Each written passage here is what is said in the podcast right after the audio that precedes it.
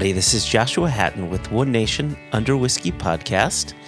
I'm joined today and joined as always by my, my good friend, my business partner, uh, the one, the only Jason, Neil, Patrick, Harris, Johnstone, Yellin.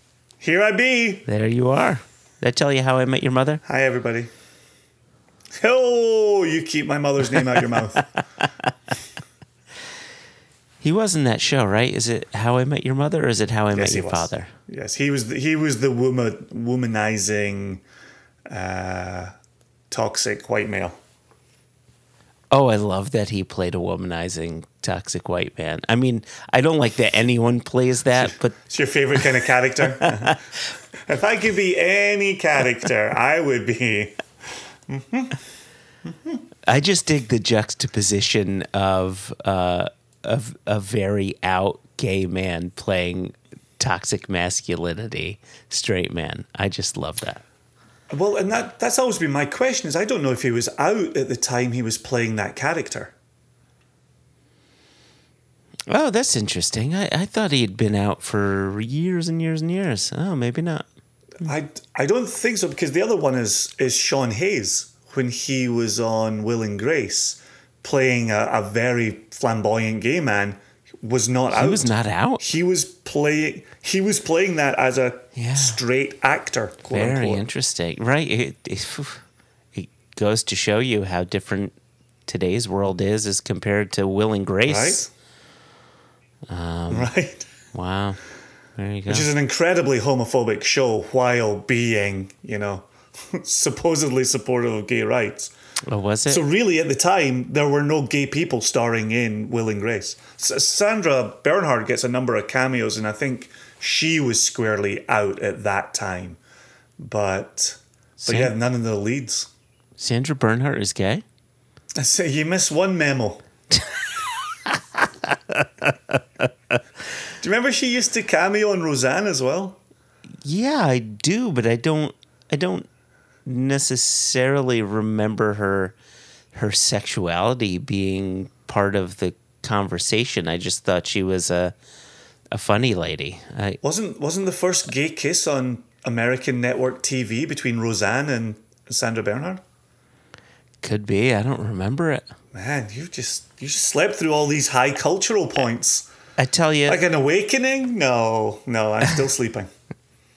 Yeah, I guess I I guess I missed that. I mean, I caught Captain James T. Kirk and Uhura's uh, lovely kiss. Not You while I was not while I was You alive. saw that not on while I was alive, but I, I I caught the rerun when I was much younger. That's exactly what I was trying to get at. what year was that? Not that you know the answer, but what year do you think that was for the first interracial kiss on American network TV? If I'm not mistaken, I thought it was 67, 68. As as a guess, there's- I, I have no counter. I, 60s makes sense to me. Yeah, there, there's going to be some podcast listener that's going to be like, first off, you got this date wrong. Secondly, Neil Patrick Harris has always been out. Thirdly, That's why we don't need to spend time researching, right? It's fantastic. Listen, if we can allow our listeners a gotcha, I, I think we've done our job here, right? I think that's perfect. We have set them up to be the expert. Uh, that makes me happy. I think it's our, our, our moral duty to. Our moral Yeah, duty. right? You're right. You're right. You're right. Those are the exact words. It's our moral duty. Well, you certainly give them more opportunities than most, so you must be the most moral around here. It's more or less duty. Um, so li- listen, uh, terrible, terrible. Sounds like duty when you say it. I know, I Sounds know. like duty. I can't, I can't, I can't not think of the word duty when I hear the word duty. I'm so glad you're not a Kantian then. You froze. Say that again. I'm so glad you're not a Kantian then. It froze again.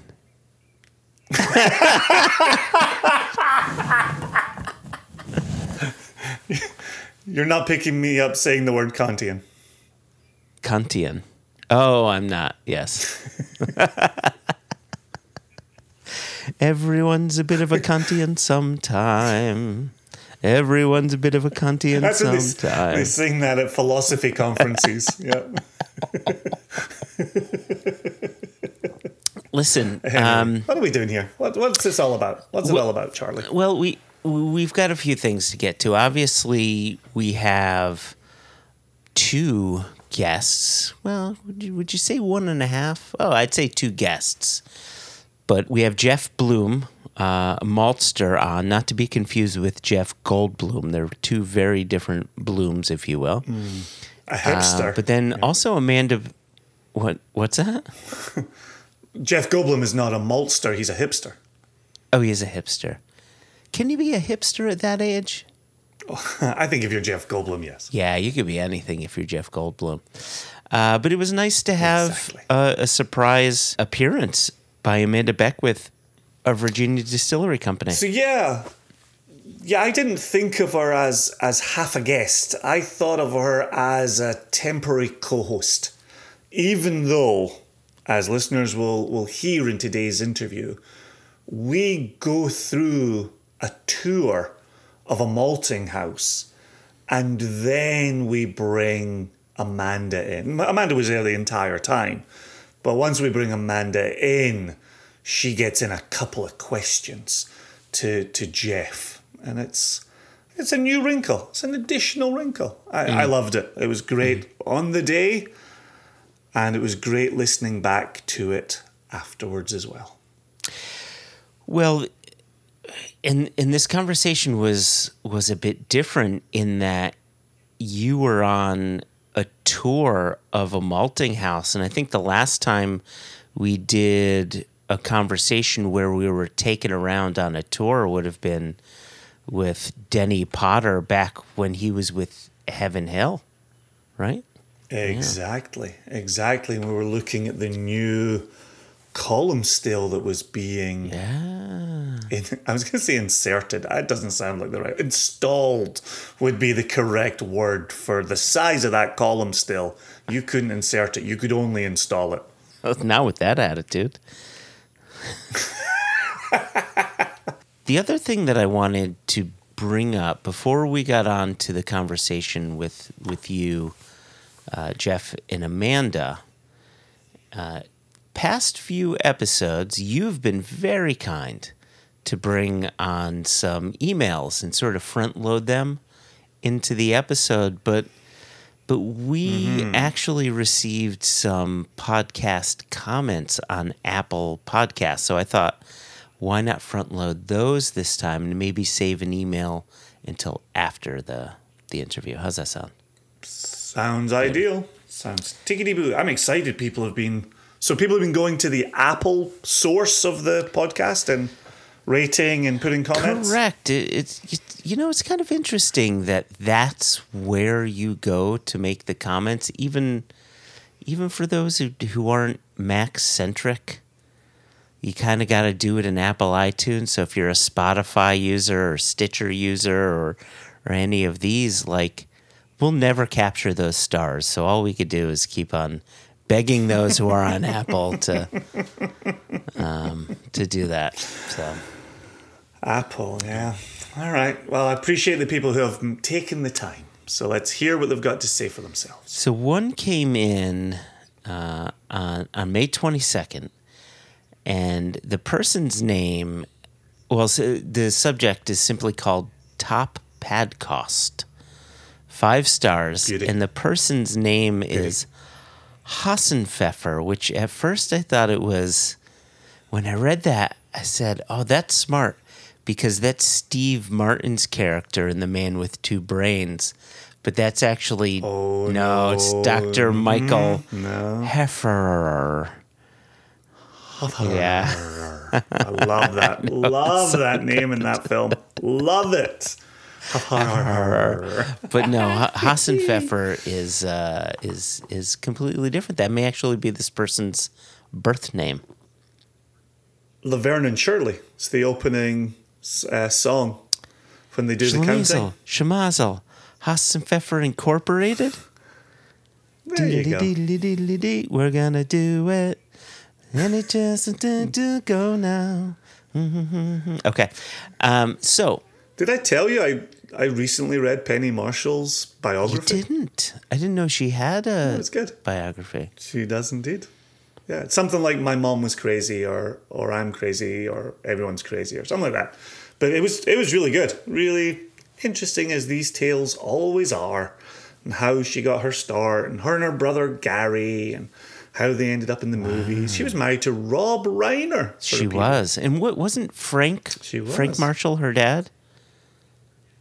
Do I have that right? Uh, mm, uh, hmm. I only came prepared with Gary.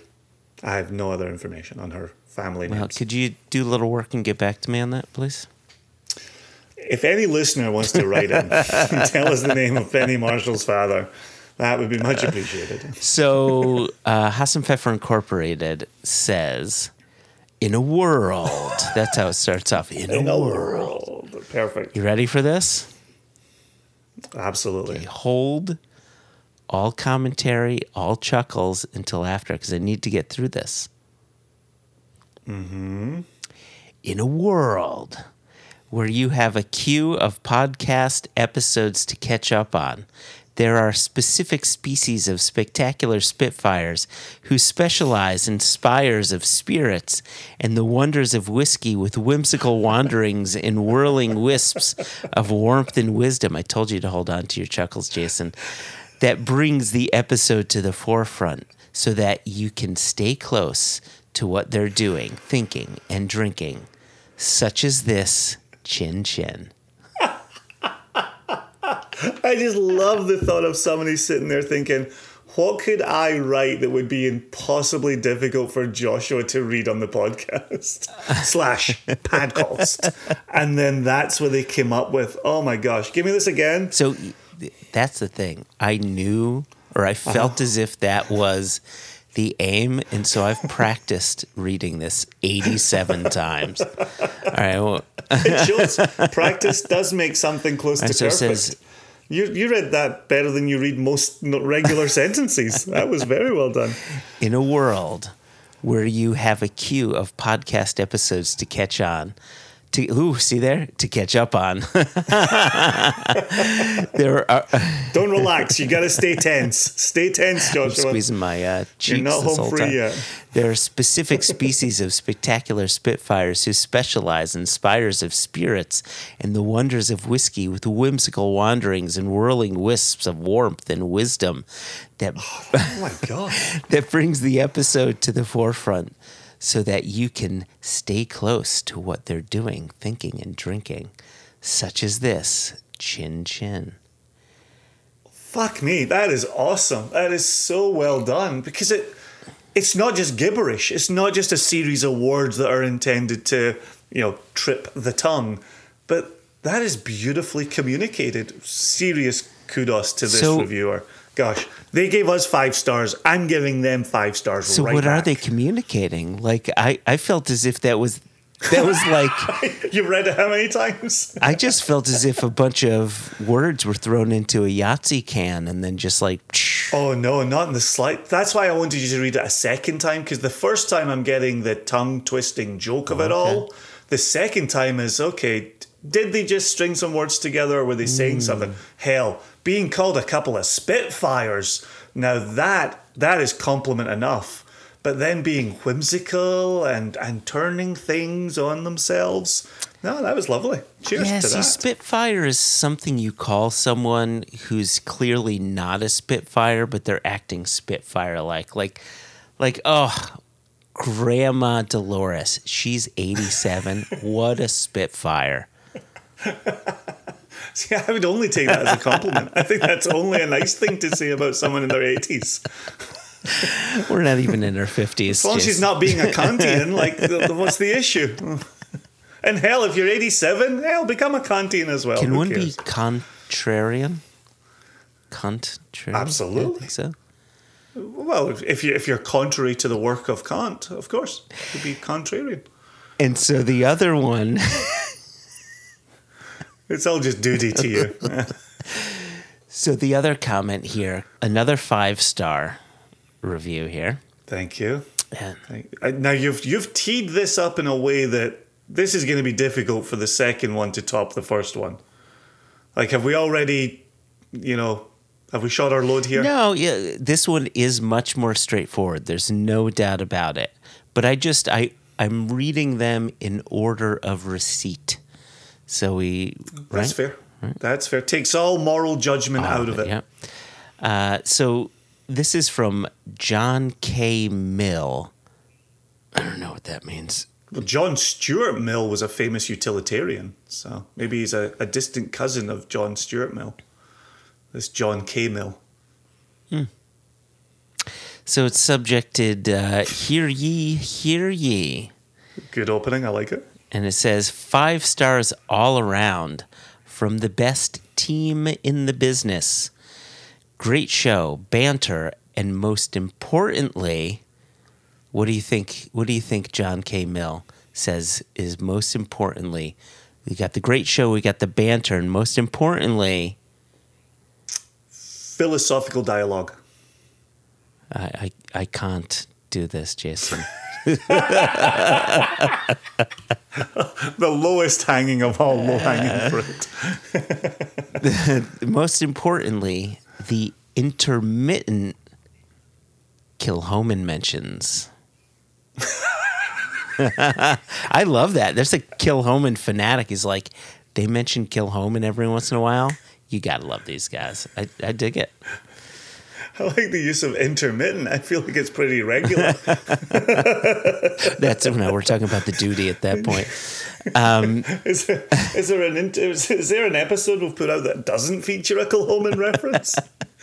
Actually, to be fair, some of the interviews, if you play them backwards, they're only about Kilchoman. Even though on the face of it, they're about something completely unrelated. Play it backwards. My mother asked for a Kilchoman. She asked me to get her one. You'll just hear it. It's plain as day. And so John K. Mill, Camel, Camel, Camel, Camel, says, What's not to love? And then closes it out with Silver Spring has a lot of SCN fans. Ooh. There you go. He's not wrong. He's not wrong. So, so, Silver Spring. Nice. so huge thanks to uh, Hassan Pfeffer and John K. Mill. That's excellent. I, yeah, it's nice hearing those. It's always good being on the road and people talking about the podcast and, and how much they enjoy it. I actually uh, had dinner with uh, James Foster while I was on the road, and and James was just so kind in his praise uh, of our of our podcast and our inclusion of him in it. He also, you will be very pleased to hear this, Joshua let us know that we mispronounce Sinar. Oh, can we? I, Is I he not need- the only one? I need to. He's not the only one, and so can we bring this up one. afterwards? Because this is, we need to discuss this. you honestly think we're going to remember to circle back to this after listening to this interview? If I'm in charge, Jason, chances are not. But I'm gonna let you. I'm, I'm gonna let you remember it. That way, Well, we're. do you want to do you want to tell the listeners what I'm holding right now? he's holding his boner pencil. it is my boner. Hey, hey, hey, hey, hey, hey. It's a boner pen, sir. It's a boner. It's a boner pen, pen. sir. Yep. Still haven't worked out what bone that is, but it, it is it is hearty, isn't it? I think it's a femur. So it, it's a pen in the shape of, of what I assume to be a cartoon femur. I have written a note to remind us Good. to circle back to our mispronunciation of Sinar. Sayonara. All right, should we should we cut to this interview here? Yep, let's do it now, Jason. Yeah, Murphy and Rude is the the maltster. Jeff Bloem hosted uh, for the day. It's such a, a kind gesture. As we always do with these interviews, we kept somebody away from honest work uh, for a good few hours while they entertained me and and uh, and hopefully will ultimately entertain our listeners as well. You'll hear passion. Uh, it's one of the things I love about this industry is no matter where you turn, you you talk to somebody who's working on yeast, you talk to somebody who's working on grain, you talk to someone who's distilling, you talk to somebody who's, you know, working on casks. Everyone is passionate about the niche that they occupy and is passionate about the larger industry. Mm-hmm. Obviously, in talking to a maltster, to the forefront of Jeff's mind is beer and all of the breweries with whom they work. Obviously, as we said earlier, I was there with Amanda Beckwith of Virginia Distillery Company. She organized this visit. And so that gave us an opportunity to ask a few more questions about distillation and, and fermentation ahead yeah. of distillation. And and yeah, as you listen to this interview, you'll hear Jeff write a few wrongs that existed in my own brain. Mm-hmm. And and just kind of fine tunes how you understand malting when it comes to you from a distiller and how you understand malting when it comes to you from a maltster. Yeah. And so, you know, all of us, and I think a lot of people listening to this podcast have been around a distillery or two, have had malting described to them. Jeff adds layer upon layer to yeah. that rudimentary understanding yeah. in this interview. Yeah. And I, I had a blast, absolute blast. So without further ado, I, I think I've I've put up enough signposts. We'll go right over to Jeff at Murphy and Rude in Charlottesville, Virginia.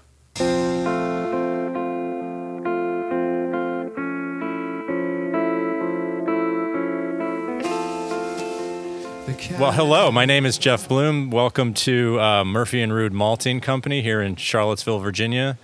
It looks like we're going to be taking a little walk through the malt house here. So enjoy, I suppose. Not that you can see us, but hopefully we will inspire uh, your imagination so much that you can see it happening as we as we discuss it.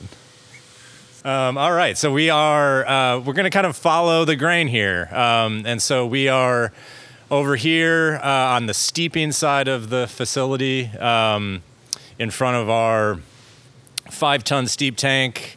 It is essentially an old style 120 barrel fermenter that's been re engineered and refabricated to accept kind of the needs of, of, of steeping, if you will. So the internal uh, cone, obviously, it's a cone bottom fermenter. Uh, the the inside of that cone has an a perforated layer uh, inside that uh, allows us to drain the water off while keeping the grain in the tank uh, during air rest, which we'll get to momentarily here. Uh, sandwiched between that perforated inner cone and the outer cone wall are three air rings uh, that are all hooked to a, a manifold that connects to a uh, compressed air, and that is how we both aerate our steep liquor or our steep water. Um, and we also rouse the piece while it's in the in the steep tank to keep everybody loose and happy and uncompacted, if you will, which um, aids in water uptake with airflow during uh, during steeping air rests, and then also allows us to get it the heck out of the tank uh, when we need to.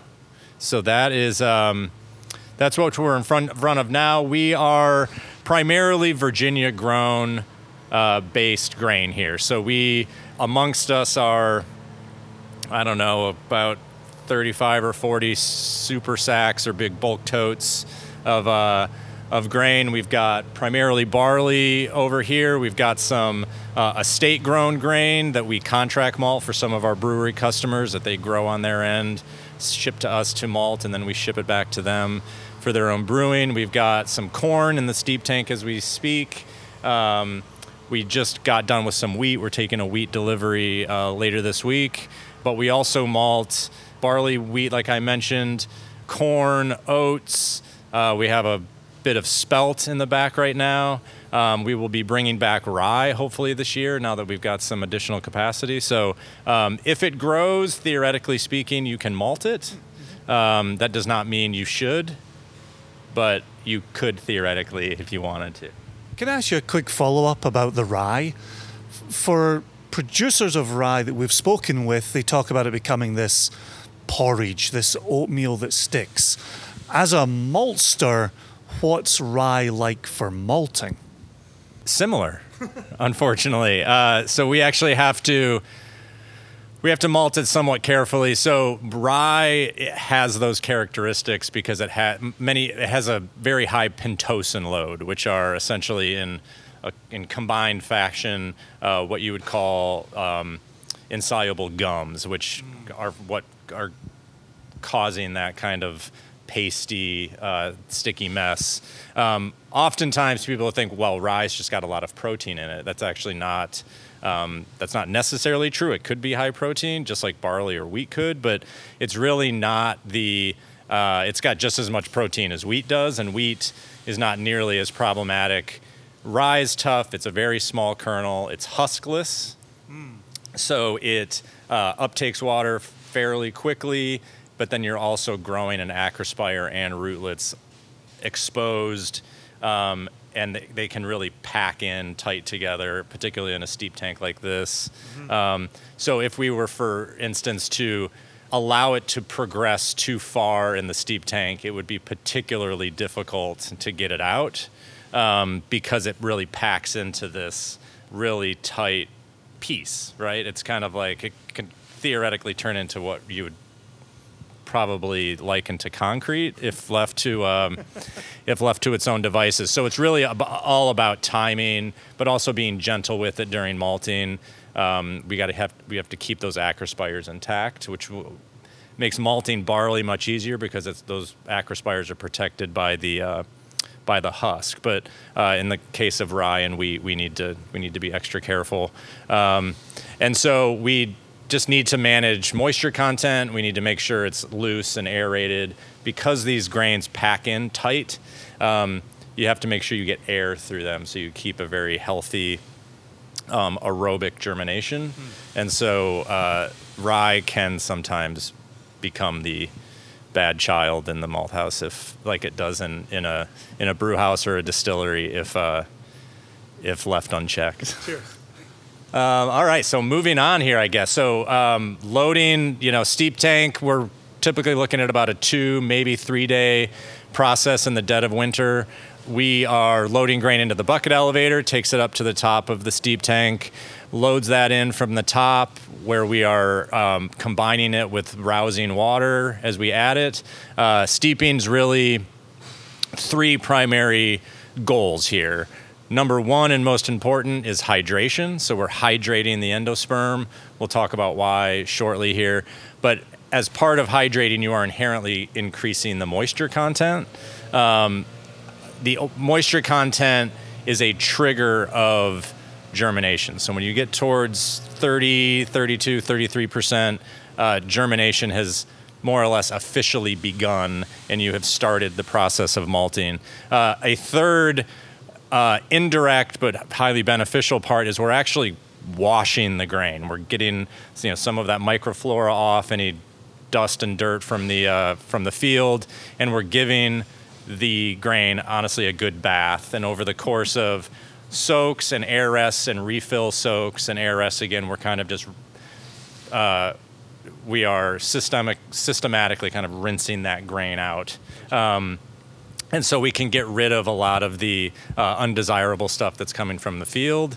Uh, we skim off any floaters, which typically are a sign of immature or uh, non-germinating kernels. Um, or, but we can also get, you know, some foreign seeds or um, straw or, or um, uh, stock material off of it. So we're, you know, inherently kind of cleaning the batch at the beginning of at the beginning of steeping here. Gotcha.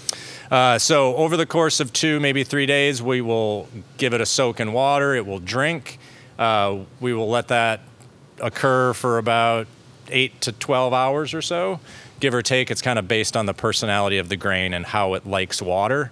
Um, and then we will drain that water off. We will allow it to air rest in the tank, uh, pulling air in from the germination room and via a fan on the side of the cone. We are pulling out heat and CO2 that's being produced during the air rest and replacing it with cool, humid air coming in from the top so we keep the grain cool and calm and, and uniform. I like what you're saying there about the personality of the grain.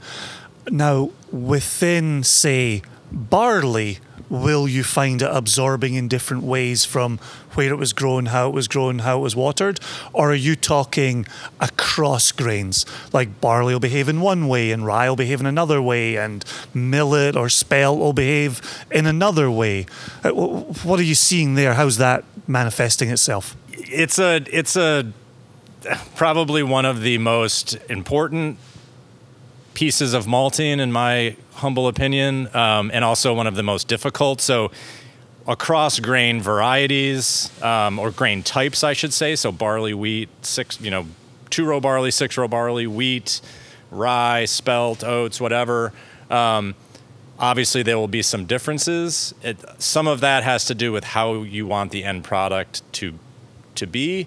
Um, but even within a particular type, and let's take barley in this instance, varieties can be different, but even within those singular varieties, harvest years can change their personality. And so, learning the given personality of a given variety of grain and that particular harvest year from that particular farm is the art of malting, really, of figuring out what you want this stuff to do, but it's more or less going to tell you how it's going to do it.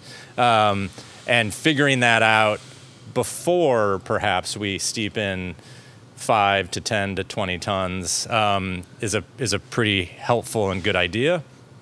So we do what we call germ tests. We test its vigor of germination uh, under a fairly modest amount of water, which is what you would get in like an ideal setting. Um, but then we also test it in excessive amounts of water. So we have a four milliliter water test and a eight milliliter uh, germination test. And so we will see how that grain germinates in those different water contents. And we can, number one, figure out okay, how many what percentage of these grains are actually germinating over three days. We typically want that to be over 95% no matter what we're malting. That to make mulch, you have to have grain that's germinating. So if 80% of it's germinating, you're going to have 80% malt and 20% raw adjuncts in, in that particular batch. So you want germination rates to be high. Looking between the 4 mil and the 8 mil, if there's a difference in that final germination rate of 20 to 25 or more, that is a suggestion that that grain is water sensitive. So if your grain on a four mil plate is germinating at 100 and on an eight milliliter plate it's germinating at 75 or 80, it's not that that grain is not germinating, it just really doesn't like too much water and it's mostly because it probably got rained on before harvest and it's gotten its fill. And so it's, you know, water sensitivity is what we call it because that's what it is. It, it is sensitive to the uptake of water. So it changes how we steep it, for instance. So we will, in that case, lower the length of our soaks and lengthen the time of our air rests. So we just give it a little water it will take that water up very quickly, but then it'll say, hey, I'm good on this. And then those air rests allow it time to really pull that water in to that endosperm and fully hydrate that, that kernel. So, getting to the main concept of, of steeping, there's a difference between moisture content and hydration. Yes, they are both going up. Um, they, they are uh, directly correlated in that in that particular sense. However, just because a grain is 42% moisture does not mean it's fully hydrated. So you can get a particular lot of Violetta two row malting barley from one region of the state that is fully hydrated at 43% moisture. In the, the case of the Violetta that we have right now, um, it's fully hydrating at like 47 or 48, which makes it incredibly difficult to deal with on the steeping end here um, because we have to get more water on it than you normally would that would normally be necessary for it to actually be fully hydrated. So moisture content is secondary, hydration is primary. So, uh, so let's you know fast forward. Where we have uh, we have been in the steep tank for two, maybe three days in the case of this very stubborn barley we're working with now. Uh, we are at maybe 42 or so percent uh, moisture, and it is time to steep out. So we'll fill this tank with water one last time. We steep out in what we call a, a grain water slurry. Uh, we'll pull the knife gate open. The eight foot diameter tank uh, whittles down to a three inch pipe that goes into a, uh, a centrifugal re, uh, recessed um, recessed pump that pumps that grain up through the piping over the s- top of the germination room and drops down and we have the choice of putting that grain into one of two germination vessels. And so that would be the completion of steep out. What's important about how you steep out is that because we steep out in a grain water slurry, we have essentially re-soaked that water periodically and so or, or temporarily. And so when we steep out, that the next 12 to 24 hours are really a an additional air rest because we have soaked that water and it needs time to process that water before it actually fully begins respirating again. And so we count our steep out day as an additional short soak, depending on uh, whether it needs to be short or long. It can be whatever it wants. But um, that following day, we take a what we call a day two germination moisture because that moisture will be higher 24 hours after we steep out because all of that water it's steeped out with has been absorbed by that grain. So we steep out at one percentage point, 24 hours later it's different. So we have to take that into consideration as well. So I guess moving on, we have steeped out into the germ room. So we are going to, I assume, enter if you would like. Um, our about 600 square foot, so it's about 20 by 30 walk-in cooler. I don't know. This thing was probably like in a Costco somewhere. Uh, it was here when we arrived. We took over this facility from a um, from a juice company, and so this used to be where they stored all of their produce and vegetables. We were initially going to couch our grain in this room, and then cast it onto our 2,000 square foot floor malting floor in the back here. Uh, I had a moment of sanity and uh, clarity at some point about about 24 hours before we started construction on this place, and said all of this has to change. This is this is not right. And so this what was once a couching room became our full bore germination room. We completely abandoned the concept of floor malting and went to pneumatic Saladin box driven germination. Okay. Um, most people would think that floor malting is cheaper.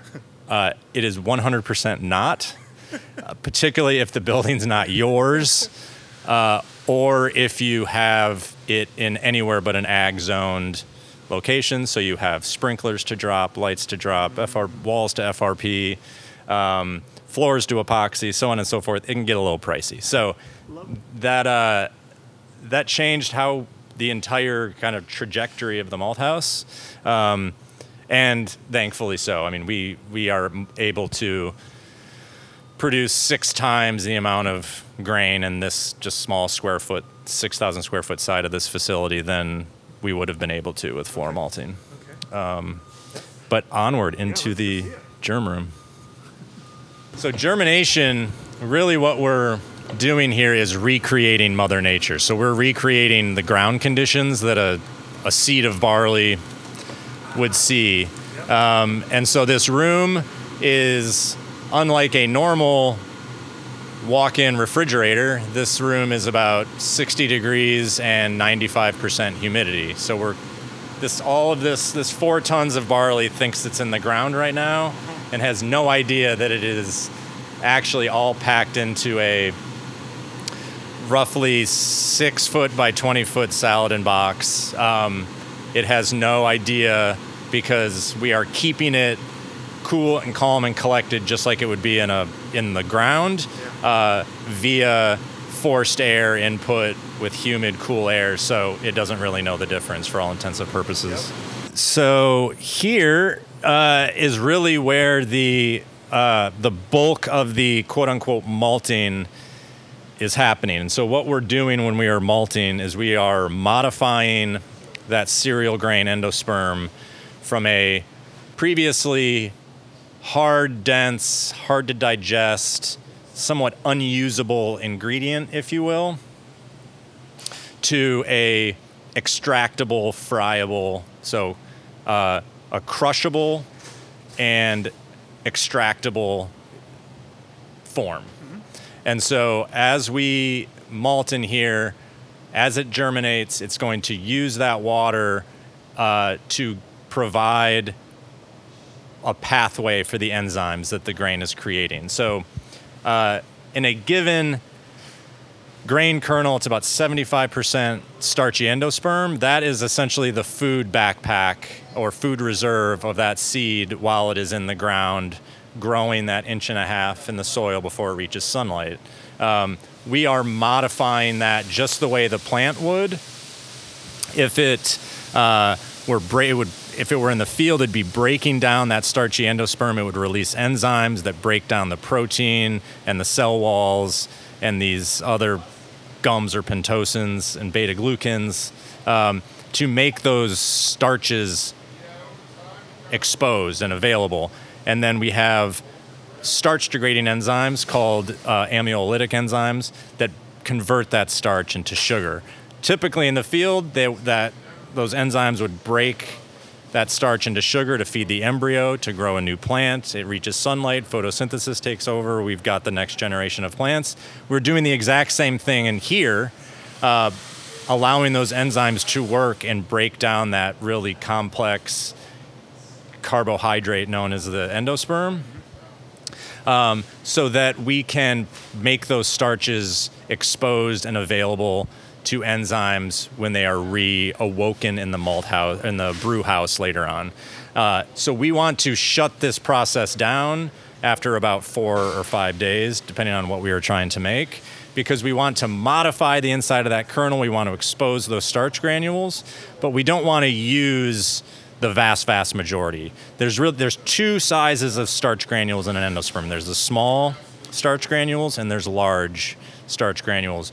We are typically using up most of the small starch granules during germination. They're the easiest ones to uh, expose, and then some of the enzymes begin to convert those. That's we need some of those those small starch granules to create simple sugars for the Maillard reaction in the kiln, which creates color and flavor and aroma that we all want. But we want to leave behind the large starch granules for the brewer. And so, in order to ensure we leave those behind, we will monitor the modification of this kernel and then shut it down via kilning after about four or five days, like I said. And so, if we were allow that to continue, we would for all intents and purposes, be growing grass in here, and it would become a sod farm, quite quite literally. Um, and so we that that is the part of of beginning germination and then terminating it while you've created all of these enzymes, but you have not led them to begin to break the entire kernel down. So this is so perfect talking to you today because in my tastings, I've always talked about this malting process where you want to soak the grain, you want it to start germinating, you want it to release those sugars so that you can access those to turn those into alcohol. And you're clarifying for me today that it's enzymes that you're creating and you're you're saving those starches to be broken down into sugars to then be turned into alcohol. So those enzymes that we keep hearing about um, in in American production, right, where corn's not doing all the heavy lifting by itself and it needs that presence of malted barley or those enzymes. Now I understand why malted barley is used interchangeably with the enzymes. That's fantastic. Brilliant. Thank you. You bet. And, and I think it's, you know, it can be a somewhat misnomer to say that in the malt house we are creating sugar. We are, in fact, not. If we were creating sugar, we'd have nothing to sell and therefore would fail. Uh, and so, in fact, creating sugar is something we do not want to do so that we have something to sell to the brewer. But we, by f- creating some of that flavor and aroma, we do need a little bit of that, those small starch granules to convert to sugars. As we break down the protein in these in these um, in these endosperms uh, of all five bazillion of these kernels, um, we will create like simple amino acids. The combination of amino acid and simple sugar in the kiln leads to a very robust Maillard reaction, and so that we've added heat, and so now this is where we get those, you know, nutty or bready or you know, toast or bread crust, um, where we get those flavor attributes because we are using the components that we've created during malting and applying heat. Um, and that's where we start to really differentiate between the different malt types. And that's why we have, I mean, I believe our product list is touching on like 30 products or so right now. So, um, and we're all, the, all of those have a different flavor attribute via the grain or how we treated them in the kiln based on how they were germinated. Perfect. Perfect. So, so kiln. I'm, I'm ready for to the kiln. Yeah. All right. Um, so it's advantageous in that we have a small batch of what we term our English pale or pale ale malt in the kiln here. So uh, you know, initially opening the door here, this smells like a beautiful bowl of grape nuts. Um, mm-hmm. it is, uh, this is what we would refer to as a pale ale malt. So it's, you know, UK inspired, um, slightly higher in the kiln curing process, where we would typically reach 180 for pils or 185 for pale uh, at the end of kilning. We're getting up to close to 200 degrees on this on this particular product, and that creates that slight nuttiness and depth that um, is phenomenal for any English ale style, but it's also great for very, just generally malt forward beers, whether that's stout or porter or some particularly something like a barley wine, um, where you really want to show the the malt profile, this really has a great base uh, with which to, to start. Could you talk to us a little bit about the Lovibond scale and the value of that? And I'm, you know, we're, we're going to bring Amanda into this conversation in just a minute here. But I'm thinking about our friends at Westland, and, and they have this five malt, and obviously we talk about chocolate malts going in there, but we also talk about pale malts having a place there now that you've kind of cracked that nut for me on securing enzymes and sending sugar off to the brewer or the distiller, what's the value of light and dark malts? Can you help me better understand that, please? We could take a lot of different paths here. Um, I, I think at the at the base of it all, there's one undeniable rule in that uh, you cannot have low color, high flavor malt. So, color is delivers flavor and vice and vice versa. So you cannot have an English pale malt like this, which is at about three to three and a half Lovibond. You cannot create these flavors and have the color of this malt be less than two Lovibond, which your typical American two row brewer's malt or you know a pilsner or pale brewer's malt would be. And so, in order to create color and create flavor, you need to um, you need to sacrifice a low color spec to in order to create flavor. Um, so that's important. Number one. So as the flavor profile increases, as does the color. Uh, we have malts that get up to, you know, our black malts are 550 Lovibond, right? They're essentially nature's food coloring. at that point. But um,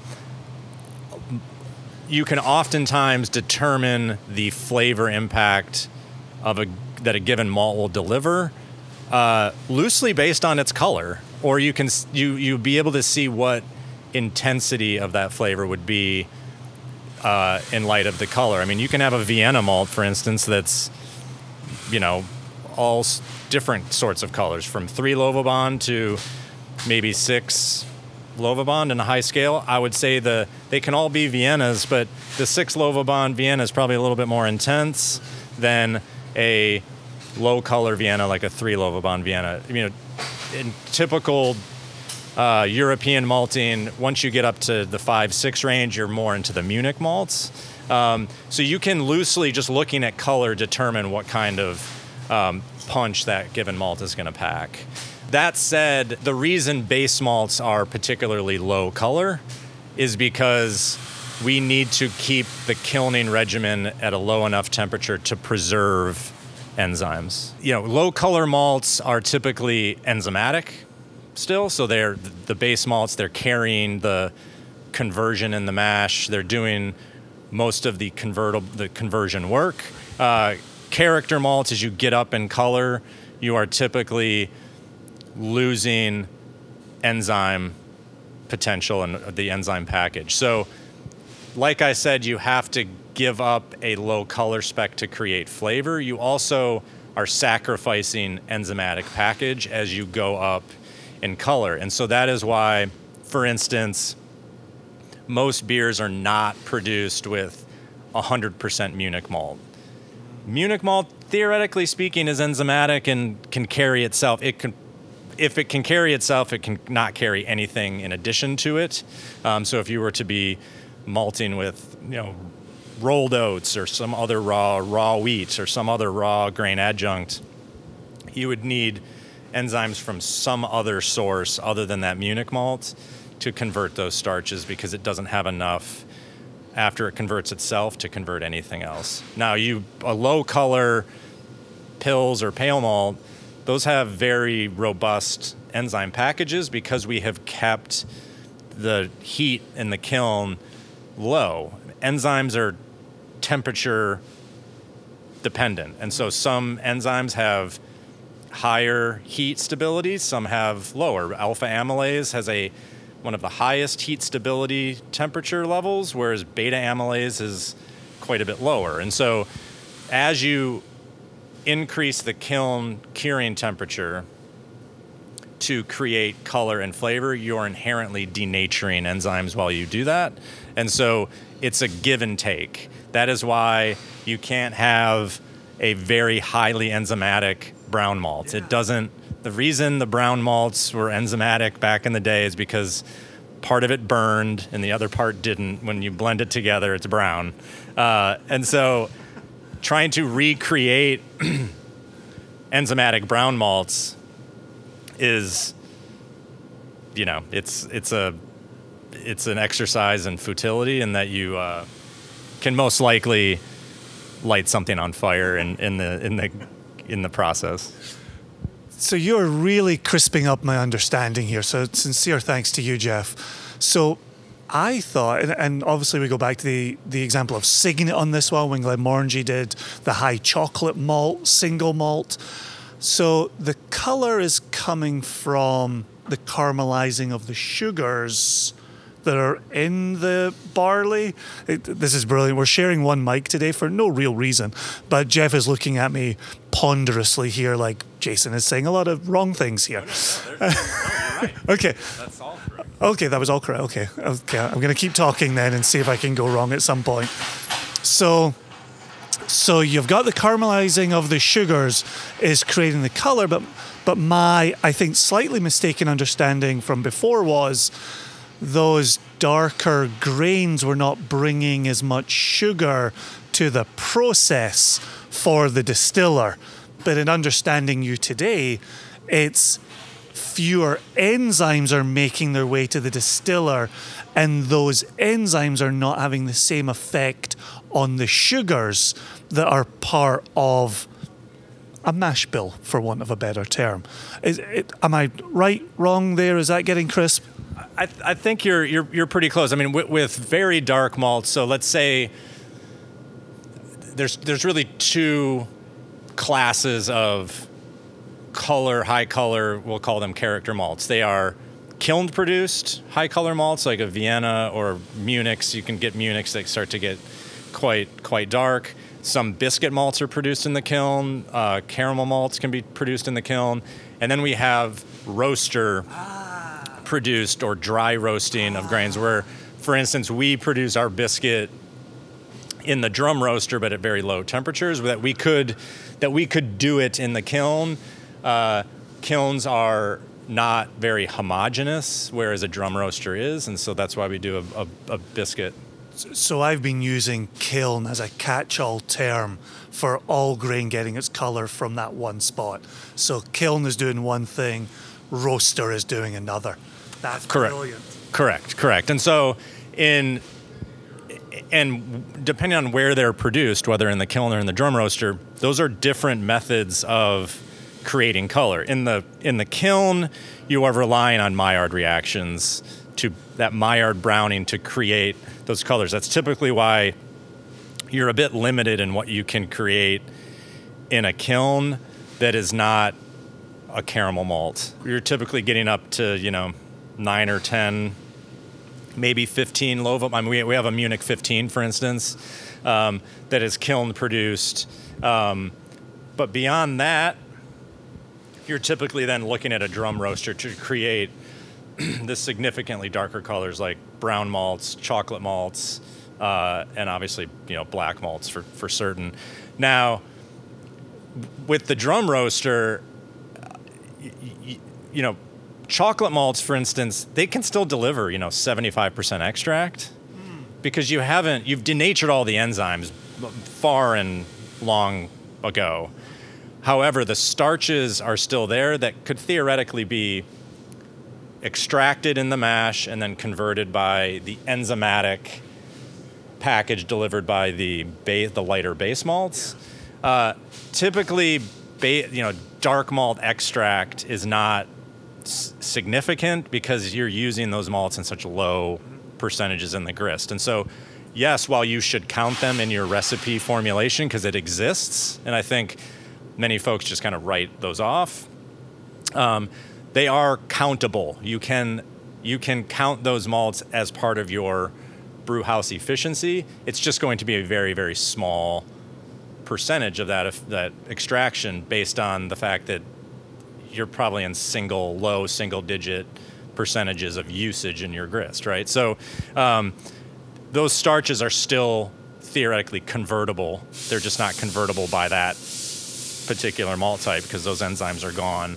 That's where we're relying on base malt enzymes to do the work to convert itself, plus whatever else is in the, which is in the, and we can get in that, and that's when we can get into this with with you know raw like grain distilling like bourbon makers for instance um, and why those malts need to be very very highly enzymatic because they're converting starches from predominantly raw grain mash bill and so that little bit of malted barley needs to be very very very high in enzymes because it's producing you know roughly 85% raw grain, which there's those enzymes really are f- not present. There may be a little bit that are inherently present in grain, but most of them are created during malting. Yeah, the word that always follows us around the, the distilling world is yield.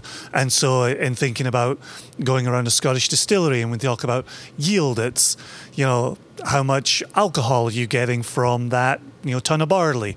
And my mind is always thinking how much sugar was in that barley that you were able to convert to alcohol. And so, to hear this be enzymatic today is is wonderful, absolutely wonderful, absolutely fascinating, and is really changing the way I'm thinking about previous conversations that I've had with distillers. Yeah, and yield in the distilling world is comes from two things. One, the protein content. So single malt whiskey producers love very low protein barley because you have less protein offsetting the starch content of that endosperm. You don't need an incredibly high enzyme package when it's all malt mashed. When you're just your entire mash bill is is a single, probably a single or maybe two types of malts. Um, you don't need this peel the paint off the wall enzyme package, right? And so, eight, you know, an eight or maybe seven and a half or eight percent protein barley, which in a you know in a malt house would really yield a pretty low enzyme package.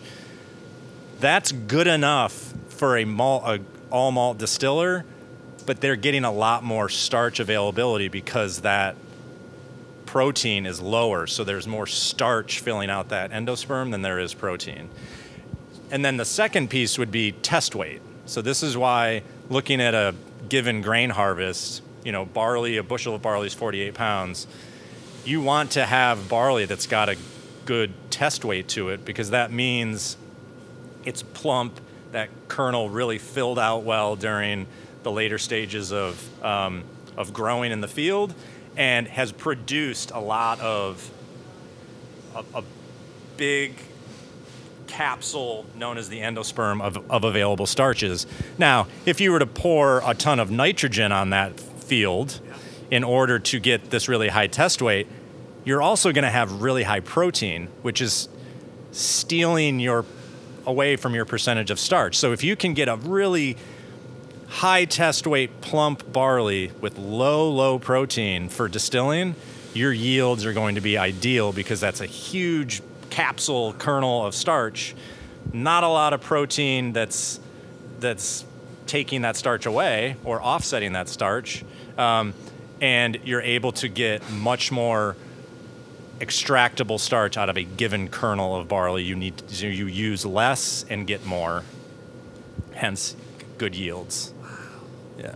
I'm thinking just the way you're describing that and the way I'm watching your hand gestures, I'm thinking of the potential for a an Arnold Schwarzenegger or, or Sylvester Stallone grain that's pumped up on protein and pumped pumped up on starch and is that a bad thing? Uh, so I mean, here, here's a here's a good. Uh, I mean, the picture of me looking like Sylvester Stallone or uh, Arnold Schwarzenegger is, is terrifying. But um, so I, let's flip this thing on its head, though, and move to grain distilling. So bourbon again, you're using this small amount of malted barley, which is really a background singer in the entire show known as bourbon production. You're using a small bit of that malted barley, but it's got to have enough enzymes to convert all of that other raw grain adjuncts. In order to get a very high enzyme package, you actually need barley that's very high in protein because enzymes are proteins. So, enzymes are proteins so that if you have too low of a protein content in grain, that's why your enzyme package is going to be low. If you need a very high enzyme package, you need high protein.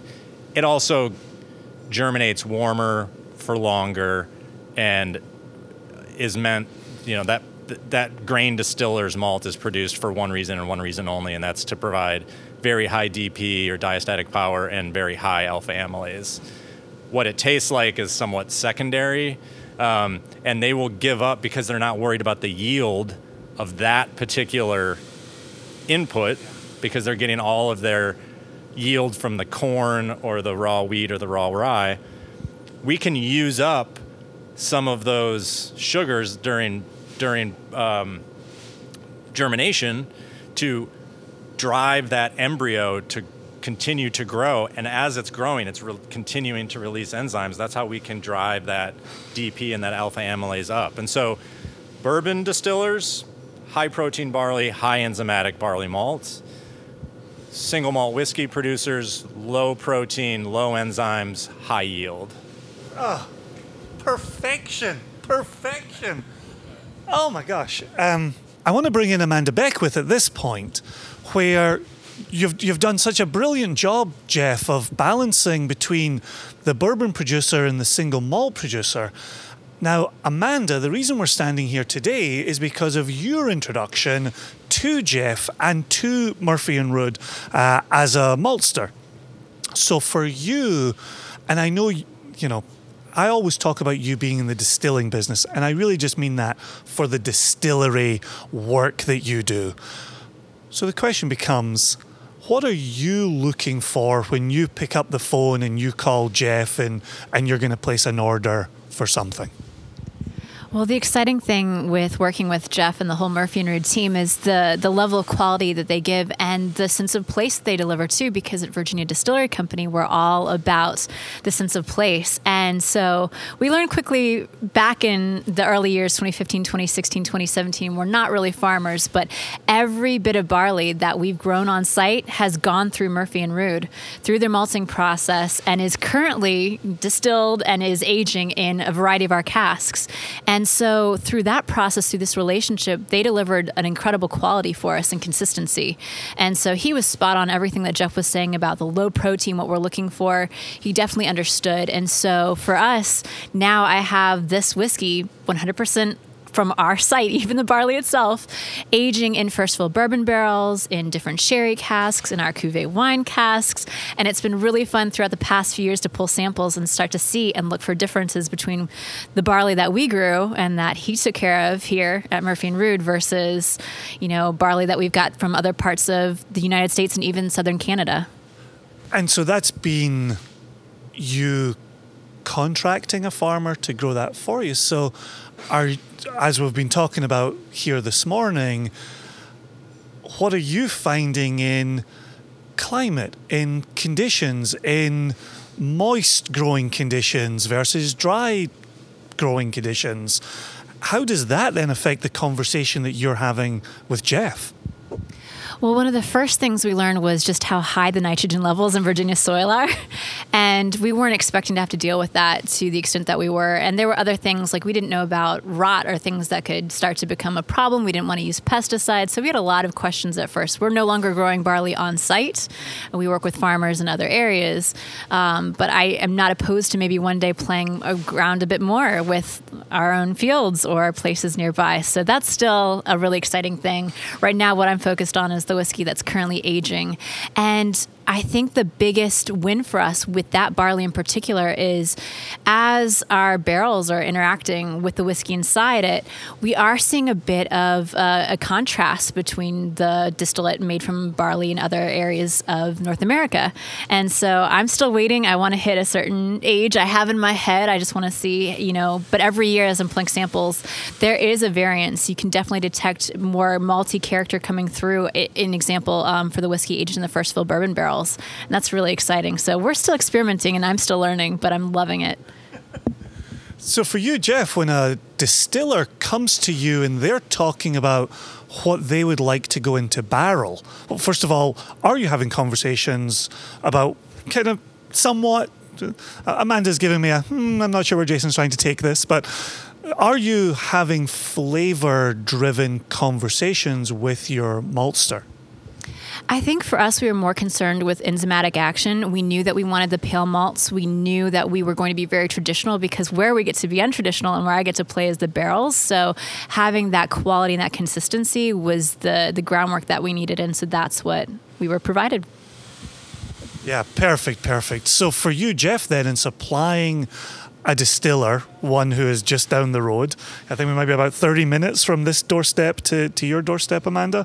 What are you then looking to supply, or what types of conversations are you having with that distiller?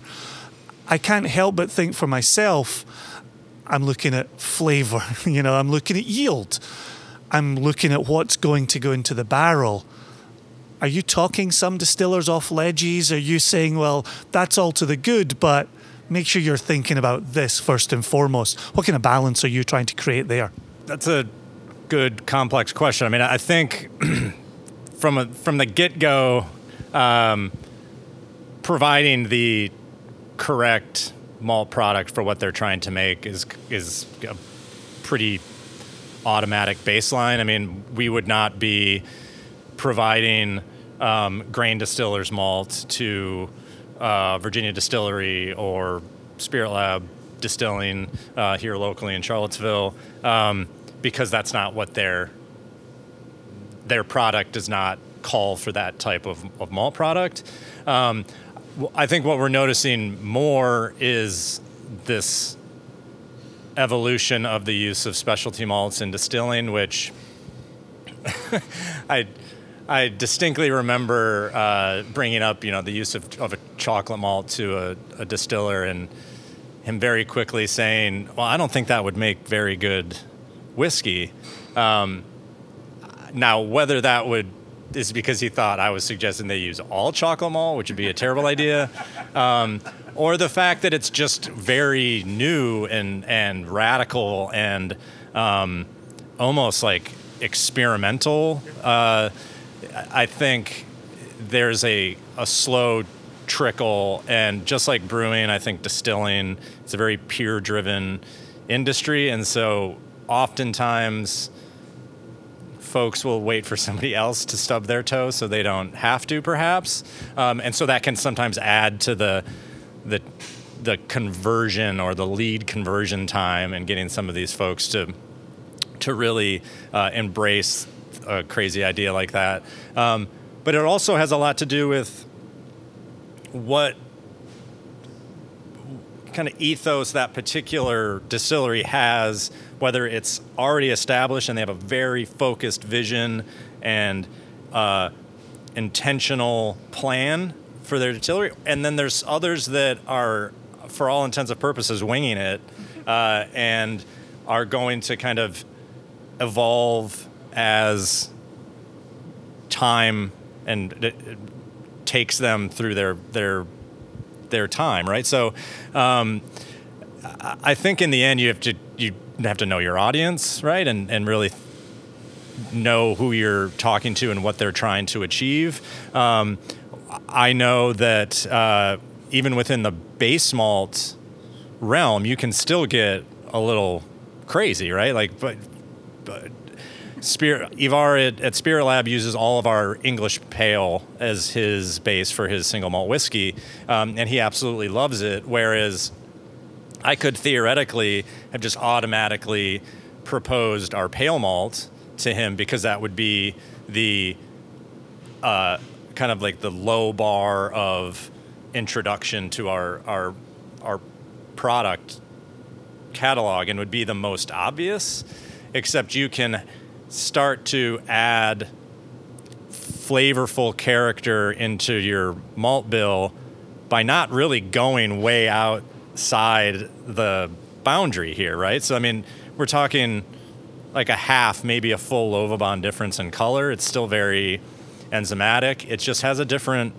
flavor potential. And so, if you're you, you look at the amount of time that they're aging. Are they aging in different? Are they selecting all these different casks, which VDC does a lot, um, or are they really keeping the maturation side simple and are going to rely more on the malt inputs to deliver a flavor component? So I think all of those talking to a distiller about what their existence is and um, what their intentions are in the aging process and whether they want to remain fairly traditional or get a little weird. Um, I think all goes into the conversation of what you end up suggesting to them. Perfect. Uh, we've had a lovely conversation up to this point. We're going to get controversial. We, we have we've asked this question of farmers, we've asked this question of distillers, we've asked this question of blenders, and now we're going to ask this question on the record with a maltster. What is your understanding of terroir when it comes to grain and specifically distilling? And you're welcome to compare and contrast that to brewing if you wish, but my question is specifically for distilling. Do you think there is such a thing as terroir in a distilled spirit, given your understanding of grain, barley, malting, etc.? You ready for this? Oh, I'm totally ready for it. You don't scare me. Uh, so, uh, uh, I mean, it's undeniable. It's an undeniable fact that terroir is a thing, but it's subjective so whether a consumer is able to peel away the layers and you know as a as a sommelier would be able to select wine and maker and vintage off of, you know, just smelling the wine, for instance, that would be pretty difficult in a distilled spirit to really pick up that level of of terroir.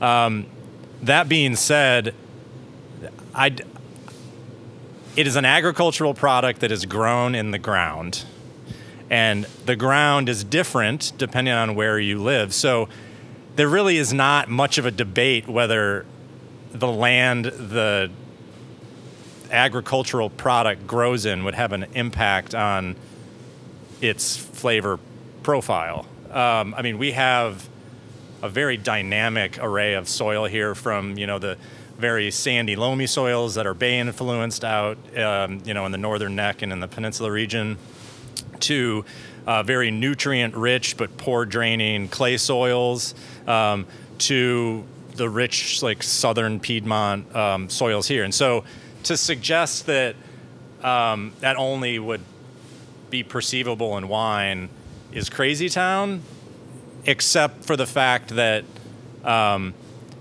even outside of beer, uh, distilled spirits are you know as singular as they can sometimes get, as opposed to beer. It's very hard to pull together a terroir influence when you have you know a number of hopping additions going on plus ester profiles of yeast during fermentation. There's a lot of stuff going on there, and to be able to peel out terroir of a particular grain variety grown here would be incredibly difficult. Um, that does not mean it doesn't exist. It's whether we can pick up on it, right? So I think the um, the question really is: Can people pick up on terroir in these products? In distilled spirits, absolutely and totally. Uh, you would probably have to do it um, very purposefully, side by side. It's very similar maturation um, components and times and applications. Um, whereas wine is because it is such a simple end product. There's it doesn't have a lot of aside from any blending. It it doesn't have all of these other flavor inputs. It's much more discernible, um, and so I absolutely think you could introduce terroir into into distilled spirits. It just depends on how much you want to prove it. R- really, I mean, you could you could produce. You would have to look at maltsters like myself that are single origin, for instance, to know that a given batch is a given variety from a given lot of grain from a given farm, as opposed to larger, you know, multinational malting companies that blend post malting, and that stuff gets really non-homogeneous traceability wise. Um, but then, uh, you know, applying different varieties of maybe a, a of two different regions with the same distillation and maturation process, I don't see why you wouldn't be able to say the differences are the grain ingredients.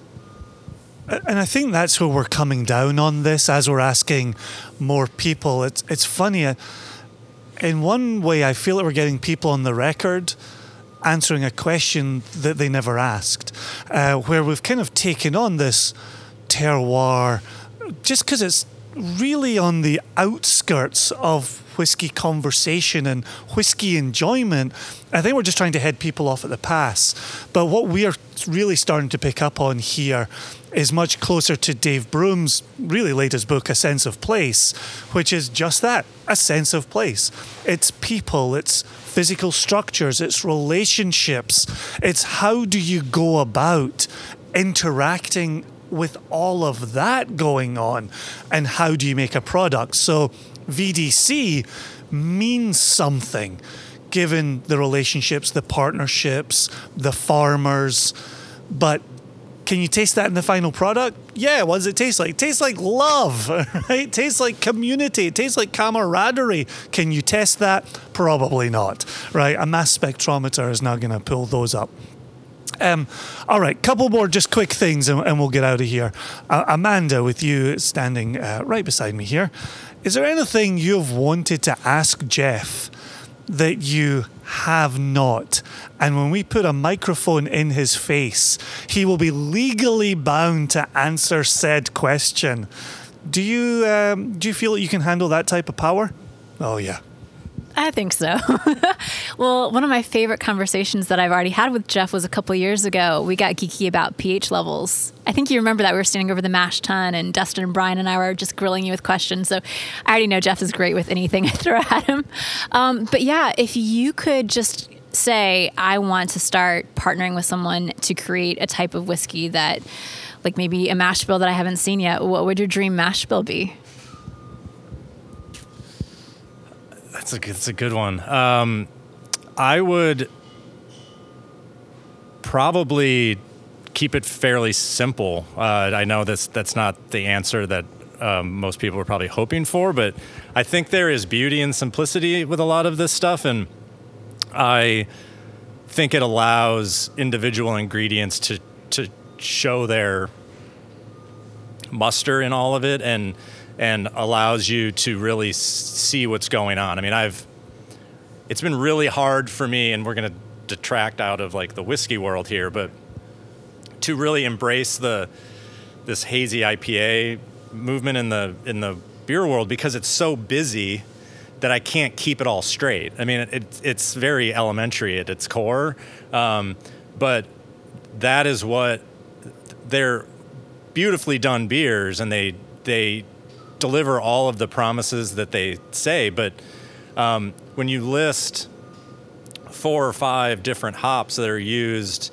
at all of these different times during hop addition that inherently change what that hop is going to express, whether it's added earlier or later. Um, I have no idea which one came from what and why. Um, and to me, it just becomes that a single hop variety could theoretically deliver 10 different flavor or aroma attributes whereas i love the belief that you know a single ingredient has this this picture that it paints um, and it allowing it to paint its picture without adding all of this other stuff to try to make it taste like um, something we're familiar with, I think is what the beauty and the art of particularly distilling is, is that you can allow these ingredients to you know, more or less show you the way. I'm so glad you start bringing up hops there because one of the questions I wanted to ask you before we get out of here is we've seen the battle with hoppier and hoppier beers, and we've seen the battle with peatier and peatier whiskies. Do you foresee a potential battle where we see I'm thinking about the chocolate malts, those heavy malts, where they right now they're playing a small part and they're bringing their flavor to the table. But anything that brings a little bit of strong flavor, I feel like some people want to ramp it up. Is there a potential for us to go that way in distilling? Absolutely. And I mean, I, I think that is. Um, more about embracing the consumer. Uh, unfortunately, we have no control over what the consumer wants. I mean, we have breweries producing all sorts of products that are not beer anymore because they're responding to the consumer. It's not a sellout thing or trendy. I mean, trends are trendy because the consumer makes them trendy. Um, or a brewery or distillery delivers something that somebody didn't know that they wanted and creates their own little trend there. But um, I think the diversity of distilled products is going to go wild when specialty malts are embraced, whether those are crystal malts or um, drum roasted darker malts or using Viennas and Munichs and, and you know maybe slightly higher grist percentages um, to then see how those play with wood and time. Um, I think we're still going to see some just wildly crazy distilled spirits, but it's going to make the distilled spirits world much more dynamic and um, multi-dimensional as opposed to um, you know breaking away from this long hard tradition. I mean, I think we all need a little fun in our lives, and so this is where I think particularly the whiskey world can um, can you know maybe unbutton its shirt a little bit and get um, get a little wild and and see what the potential is out there for making really you know artful and beautiful spirits with just non-traditional malt bills for for all intents and purposes. That sounds like the perfect message to get us out of here on. I'm going to say, Amanda, thanks ever so much for making this collaboration work. I uh, I appreciate you. Oh, happy to.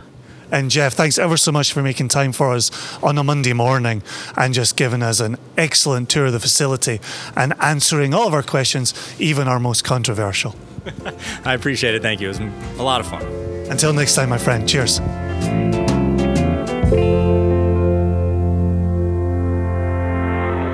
Jason, thanks again for taking the helm. And well, and, and, you know, you're you're out and about, and, and we've done this before, where we're doing some solo interviews, and I'll have one coming up soon-ish. Emphasis on the word "ish." Um, but but one of the things that that really struck me about this conversation is in talking about not necessarily the malting process, but more in the the the roasting process of these malts, where you brought up the the Lovibond system with Jeff. Yeah, indeed. Yeah. Yeah, and yeah, and he said something that we always say the contrary to, at least when it comes to distilled spirits, where we say color doesn't equal flavor. Don't pay attention to the color because it's going to lie to you. And he says quite the opposite.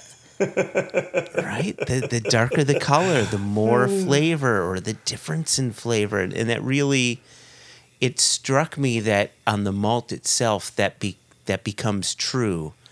But then you take that, that malt and you put it through the various processes of Right, right. Uh, you know fermentation distillation and maturation and and all of that goes out the window but how interesting maybe not all of it but a portion of it goes out the window but how interesting that that really is where flavor comes from for a brewing perspective Exactly. And, and that's exactly what I was going to say here. In my intro to the interview, there, I talked about Jeff's work with breweries. Hmm. And yeah, in, in beer brewing, you put dark malts in there, you get a darker beer. Think of a brown ale, think of a porter, think of a stout, right? You're mm-hmm. using dark grains in there no matter what you put into your mash bill as a distiller, you're distilling a crystal clear liquid, yeah yeah, yeah, yeah. Right? And instead, you're looking for okay, what what flavor is being left over, as as you were alluding to just a second ago, mm-hmm. right? What does that small percentage of chocolate malt deliver? You know, classic mm-hmm. Westland, right? The five malt mash bill with the chocolate malt going on in there one of the aspects for me was in talking about again the Lovibond scale and darker malts, and him making this clear delineation between what's happening in the kiln and what's happening in the roaster. Mm, and s and, mm-hmm. sud- and I'm, I'm standing there, I'm like, shit! Like I've, mm. I've been in whiskey circles for for 20 plus years, and I'm and the really dark malts get roasted. They don't just stay in the kiln longer. roasted. Yeah. They get roasted in a separate vessel. I'm like, mm-hmm. This is why we do this. This is why we still go out. This is why we're still looking to have conversations with people, Yeah. still looking to learn, right? That other great point that he raised about enzymes, right? You're looking for grain that have a vast number of enzymes that allow the fermentation, the distillation, right? He's talking proteins and the role of proteins in Yeah. the grain here, right? And we've only ever talked sugar, only, right? Correct. Yeah. Right? And it, and he was like, not really. You're you're missing a part of the chain, right? Yeah. And I think that's one of the things when you're learning about this going through distilleries. Distilleries want to talk about distillate, and really they want to Mm. talk about mature product, right? They're not really slowing it down to talk about the raw ingredient that gets liver delivered Yeah. X number of times a week, so many tons come in the door, right? They're not really getting into the nitty gritty of that. That nitty gritty is Jeff's business. Yes. Yeah. Yeah. There, there was there was something else too, and something you mentioned just now reminded me of it, uh, or or I think it's just this general misunderstanding, or maybe not a misunderstanding, but understanding things in a different way. So when Or more, more thoroughly, I would say, right? for that, the point that I'm going to bring up was a question you asked him toward the end, which was specifically with terroir and, and does the idea of terroir exist? And his point was, well, it's from the ground, so Yeah. it definitely exists. However, he made a point that I don't know. I've I've heard winemakers say to the contrary, and I can't argue on either side. You know, he he felt as if for distillation, if I understood the correct the the conversation properly, that for distillation, that you can most definitely get a feel of where that grain came from, but that in wine he felt it could be less so because wine offers up simpler flavors than what a grain could do through hmm. fermentation and distillation.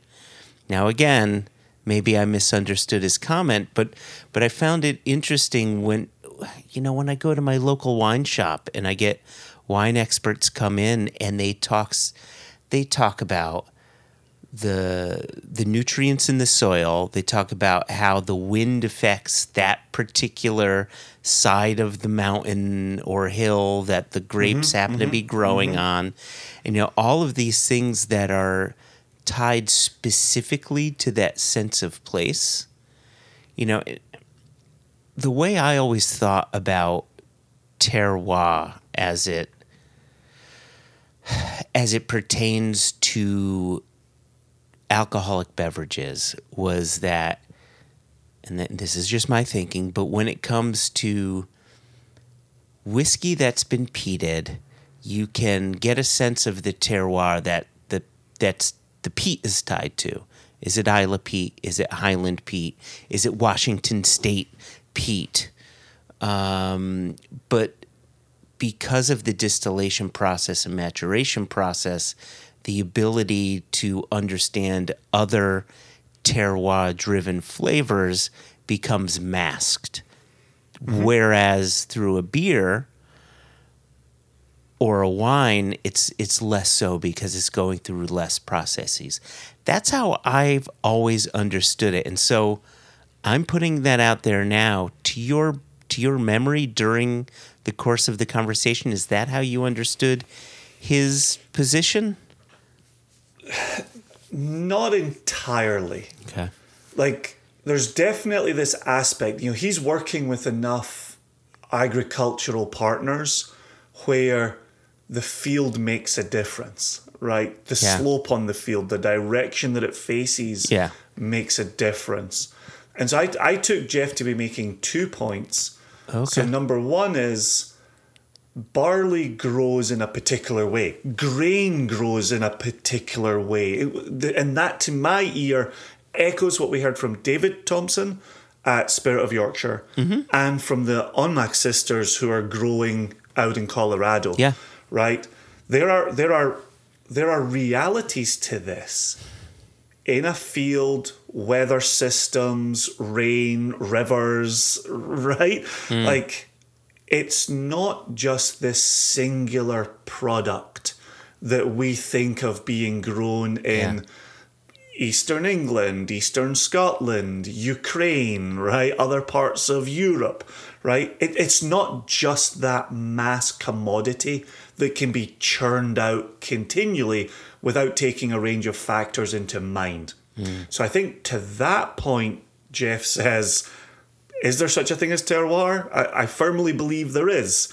Now, as that works its way through the various processes, where do we end up? And and I think his point was when it comes to alcohol, is there a sense of terroir in that glass? Let's say yes. Let's assume yes. Can we access it? Not necessarily. Yeah. Yeah.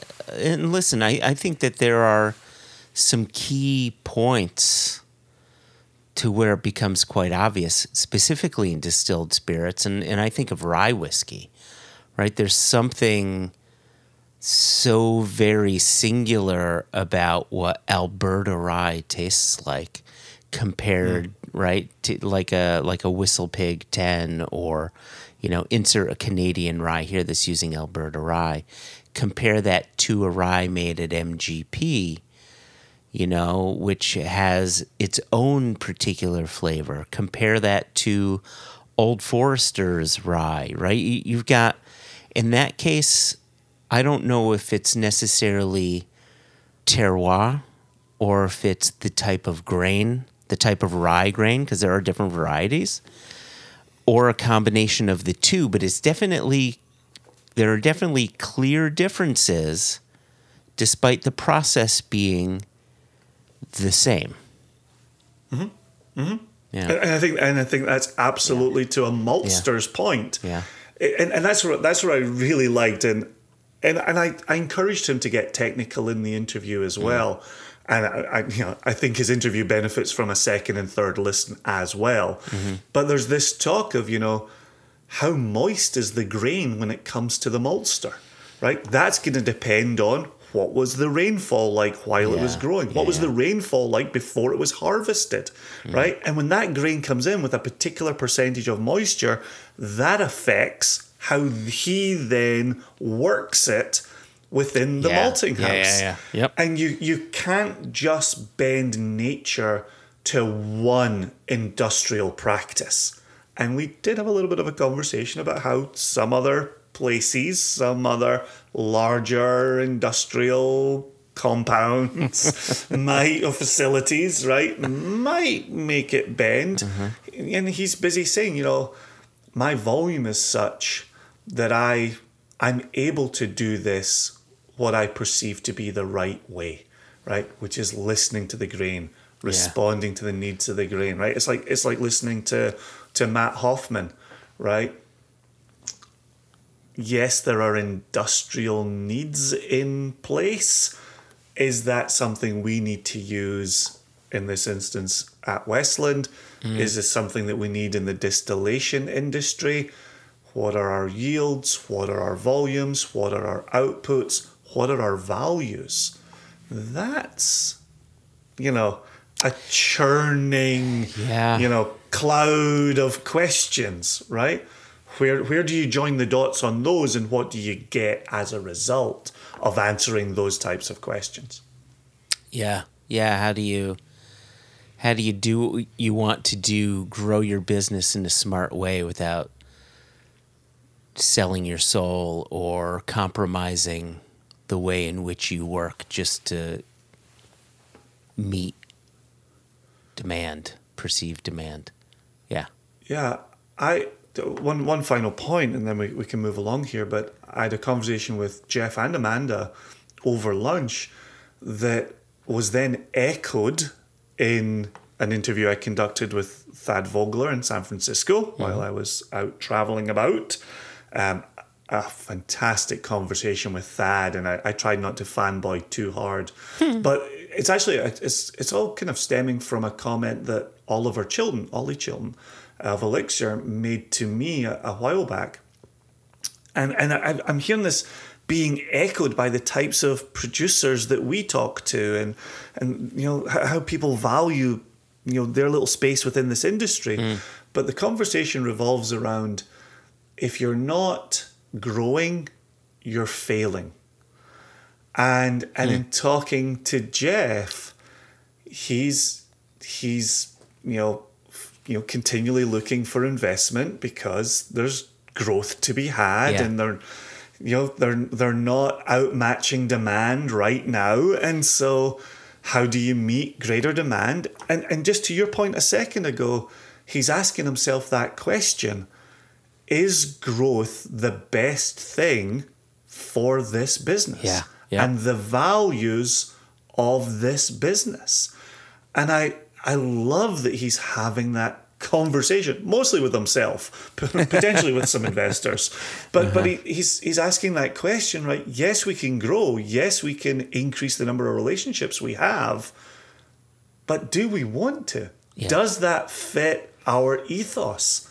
And I, I I love hearing that. I Absolutely love hearing Mm, yeah. that ongoing conversation Yeah. about where where can you be. And just as a very quick preview, Thad makes a comment of you could have you could be a, a, a restaurant owner in Japan who has twenty seats in in their restaurant, and they work those twenty seats for forty years Yeah.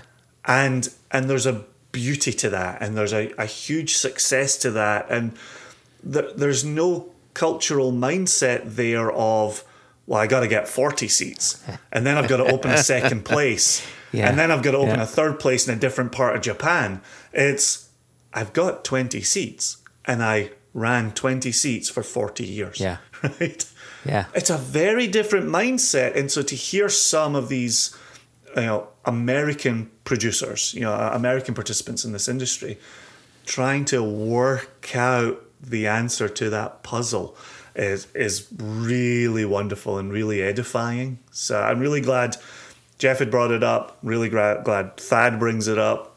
Ollie of course brought it up previously. We'll swing back to him in a future episode at, at some point mm-hmm. ask him his own question. Mm-hmm. Um, yeah it's, it's a great great thing to be pondering and what it means for the ethos of one's business Yeah, for sure.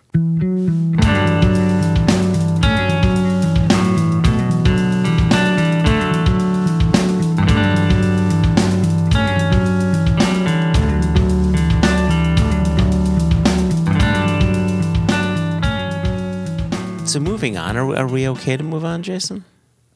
100% We're okay to move on. Do we have any news that we need to be sharing? I did a couple of tastings while I was on the road, and the Copperworks absolutely killed, which was brilliant. The number of people, unprompted, I hasten to add, hmm. who compared our Copperworks to the Chicago Jubilee that, that I have talked about previously. I, I didn't lead the witness in my tastings, hmm. but some people there had said, do you remember the Chicago Jubilee bottling, the first one you did there? And I said, hell yeah, do I? And it's got those kind of big orangey notes and hop notes and hop oil and bit of ah, citrus and okay. bit of spice. Yeah, yeah, people people getting that in the Copperworks was really exciting. Oh, that's that's great to hear. You didn't lead the witness at all. I did not. I was a very good one you. because because I always want to know is anybody getting what I'm getting here? And if you lead the witness, they'll tell you, "Oh yeah, oh yeah, I totally get that." Yeah, yeah. But if you just listen to them and allow them to raise it, it's like, ah, yes, I agree. That's exactly what I've been finding. Wonderful. so so that was great. Um, I popped the cork on our Wolf Island take two. Okay. And that was very well received as well. It's so interesting. Once again, we're hearing people say, hey, I loved the first one. I like the second one even more than the first one. And I just don't know if people like do are people saying that because they clearly remember the first one? Do people like the newer thing better than the older thing in, in other circumstances? the, Yeah. the model for the for the mix is identical to the first one. It's five unpeated casks and one peated cask. Yeah, see, I, I think I think we've got the model right. I think I think what we're doing to create this is is spot on. And and allows for natural because it's such a small batch of just six casks it allows for natural variance to to really pop out while always keeping an eye on on, on where the heart of that spirit is it's not a situation where a band has a second album and decides to change their sound, you know? Like they're not changing the sound. The ins- yeah, the, the instruments are the same. Like every you know, and the songs are the same. They're just playing in it in a different way. And and I think I think if we stay down that path, then we could have something that's I wouldn't say reliable because that's not that's not the point of it, right? The point isn't to be Don't say consistent, Consistent. Joshua. Don't say consistent. but but incredibly fun to follow, much like um, Aberlour A'bunadh or Glen Glenallachie 10 year cast strength or Tamdhu batch strength, where you're always following that next batch. You know, the first one was great, you know, the next one's going to be great. What are the differences going to be? Right? Kilchoman's annual release of Loch Gorm. Kilchoman's annual release of Loch Gorm. I, I refuse to admit we make intermittent references to Kilchoman. I still maintain we make regular and consistent references to Kilchoman. Listen, let me let me let me close out our single cast nation news. uh, Oh, that's right, we've got single cast nation intermittent. Kilchoman references, and say just just one other one other bottle here. I opened our U.S. retail release number nine Caol Ila and poured that on my travels. And the number of people who said, This is the sweetest Caol Ila I've I've ever had. This is this is so sweet. Did did you know this was sweet when you bottled it?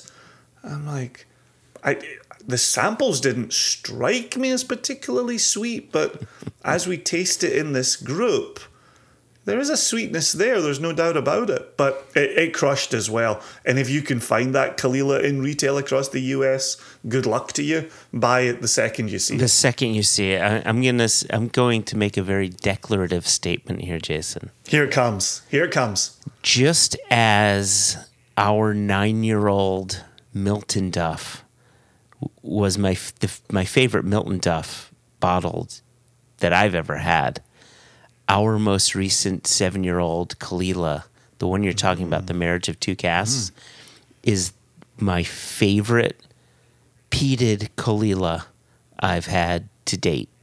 Period. Hmm. It's so satisfying. It's got that that that youthful Islay pleasingness, that incredible like sweetness and fruitiness coming coming through as well. It's it's like it's like a bowl of just like the freshest sherbet. It's it's awesome. I absolutely love it. Yep. Yeah, there you go. Yeah. So there you go. So I, I poured a range of things, and those were those were three highlights. I could continue, but I will not. And uh, and I will say, yeah. So Copperworks crushed it. Take two, Wolf Island might be better than the original, and that Caol Ila on retail. People loved its sweetness. So there you go. Three takeaway points from my my recent round of of on the road tastings. There you go. Uh, the only other thing that I'll add, we've mentioned this before, is we've we've got a few things in the hopper ready to be bottled. American spirits, both both single malt and bourbon, uh, coming down the pipe. Since we're in the news segment, I'm going to do something a little bit newsy that's not necessarily single cast nation, but we have had people asking about Premier Drams after it came up in the conversation with ah. Bill Thomas. Yep. And people are saying, you know, is this on the website? You know, where can I get information about this? I did reach out to Bill to say, hey, Bill, what can we tell people? And he said, oh, we moved the date. So Uh, currently, Okay. do you remember in the interview when I said to him, like, okay, you've given me a date on the interview. Are we okay? Is this for? And he said, "Yep, that's the date." yeah, it was like I've July changed it. I- seven or something. he, he said, Look, I've changed the date enough times. I'm not changing the date again. Well, he changed the date again after the episode went live. Okay. Now they're talking somewhere in the month of September. I'm I'm waiting to see if it really happens in September, if it gets pushed on again. I, I I'm not convinced it's gonna happen in September. It's been March, it's been April, it's been July. Yeah, they were talking July second and third. Um, they they were kind of in that, you know.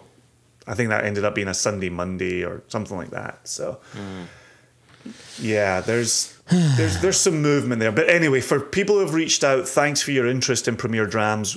Single Cast Nation will still be there, depending on when it falls in September. And if we are there, we will still have a Harvey Fry pour uh, under the table. Be sure to ask for it. But Beauty. as we get more details from Bill, we will update listeners of the pad cost. So there you go. Yeah, it's tough when someone commits to a date and then we let it live on wax and then that date changes and we're kind of trying to undo it all. So here we are. News segment announcement. Well, the, the good news is the previous date didn't work for me. So maybe the new date will work for me and I can go down. Yes, September is a wide open month in the whiskey calendar. I have no doubt that we'll be able to attend. Did you pick Just that up in my voice? Did I did I deliver that? Every time I, I just float a hope out there, you're like, I'll, I'll Oh, see, yeah. I see that hope and I'll raise oh, you. Oh yeah. Oh yeah. Hopelessness. It's the hope. It's the hope that kills you. That's it. That's it. I'm protecting you. It's a moral act, Joshua.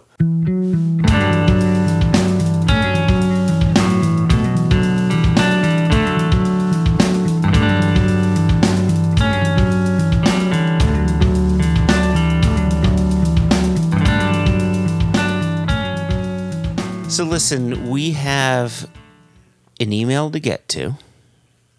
I have a PDF on my desktop ready to open.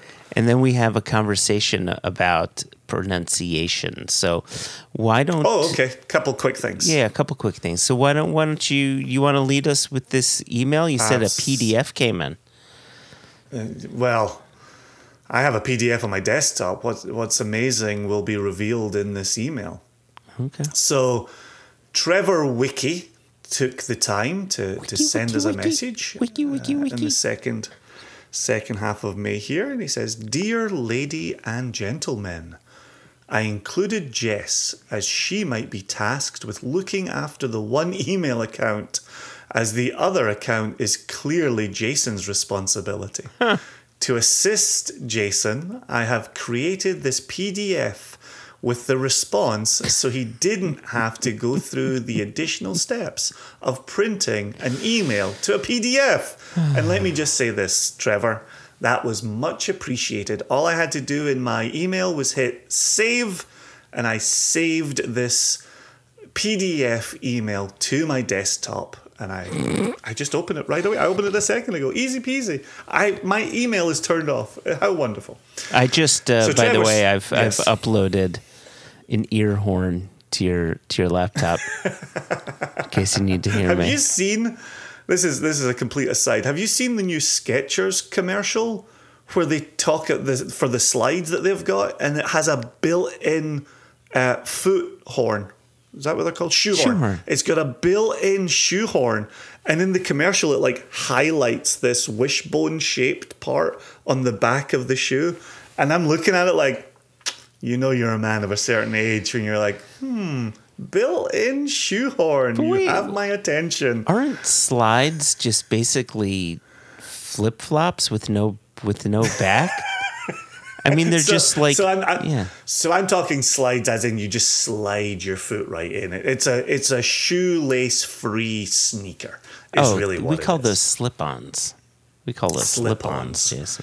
There you go. I, I got into trouble last time I talked about strapping things on, so I didn't want to slip on things and get into more trouble. So, okay. So Well, Trevor writes, yeah, I'm strapped in. imagine my su- imagine my surprise on April fifteenth, driving around, running errands, catching up on pad costs, Mm-hmm. and I hear my name being discussed. I immediately called my wife to inform her. She said we will discuss it after running errands. I'd love to hear the tone in her voice. We'll discuss this after you're done running errands, Trevor. Have you finished running those errands? Don't bring your Padcos chat to me until you're done. So he says, I texted my whiskey group and they were much more supportive. Side note, side note, my wife did eventually listen to the show, as did two out of three of my children. I am putting this in the win column. My God, we're boosting listenership by mentioning Trevor's name. This is awesome. What's, the, what's that one child doing that the others are not? Maybe they're not allowed to listen to the F bomb or strap ons or Oh, you know that could be. Anything could be. else. Yeah, that could be. Okay, so here we go. So this is called this section of the email is called the Port Charlotte Trade. Ah, ah, okay. Backstory Fall of 2021, I hosted an afternoon of whiskey and cigars while watching a football game. Everyone brought a different bottle, and we set the price point at $30 with the understanding that you left with a different bottle. Oh, wow. Joshua's key party joke inserted here. Trevor says, I chose Wild Turkey 101. Uh, always does well. And some people Sure. were novice whiskey drinkers.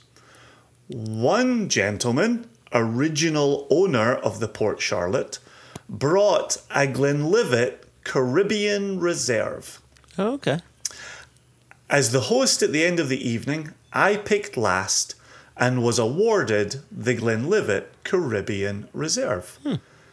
And then this is great. Fast forward spring of 2022. After a round of golf, my friend, uh, the friend slash gentleman with the Port Charlotte, mm-hmm.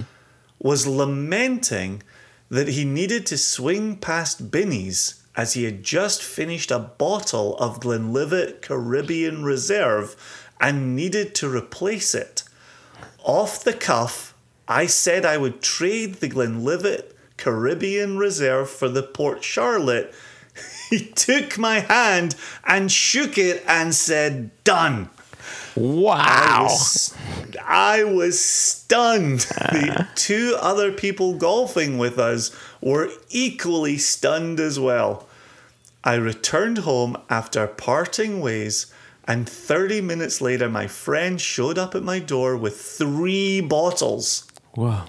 I, I received a Glenfiddich, a Johnnie Walker Double Black, mm-hmm. and the three quarter full Port Charlotte. He received the Glenlivet Caribbean Reserve. I tried to get him to select something from my ah. collection, but nothing suited his taste.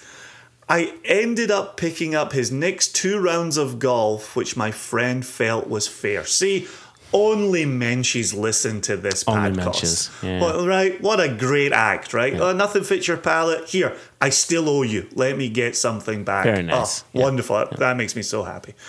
The double black was too peaty for my friend, Hmm. and the Glenfiddich wasn't in his palate wheelhouse, according to him. Hmm. I've inf- I've included a photo of the Russell Reserve tag for your review and the photos of the Kilchoman that was discussed. There's another intermittent Kilchoman reference. Sincerely, Trevor Wiki. P.S. If you are ever in the Chicagoland area and feel the need to socialize with members of the nation, let me know.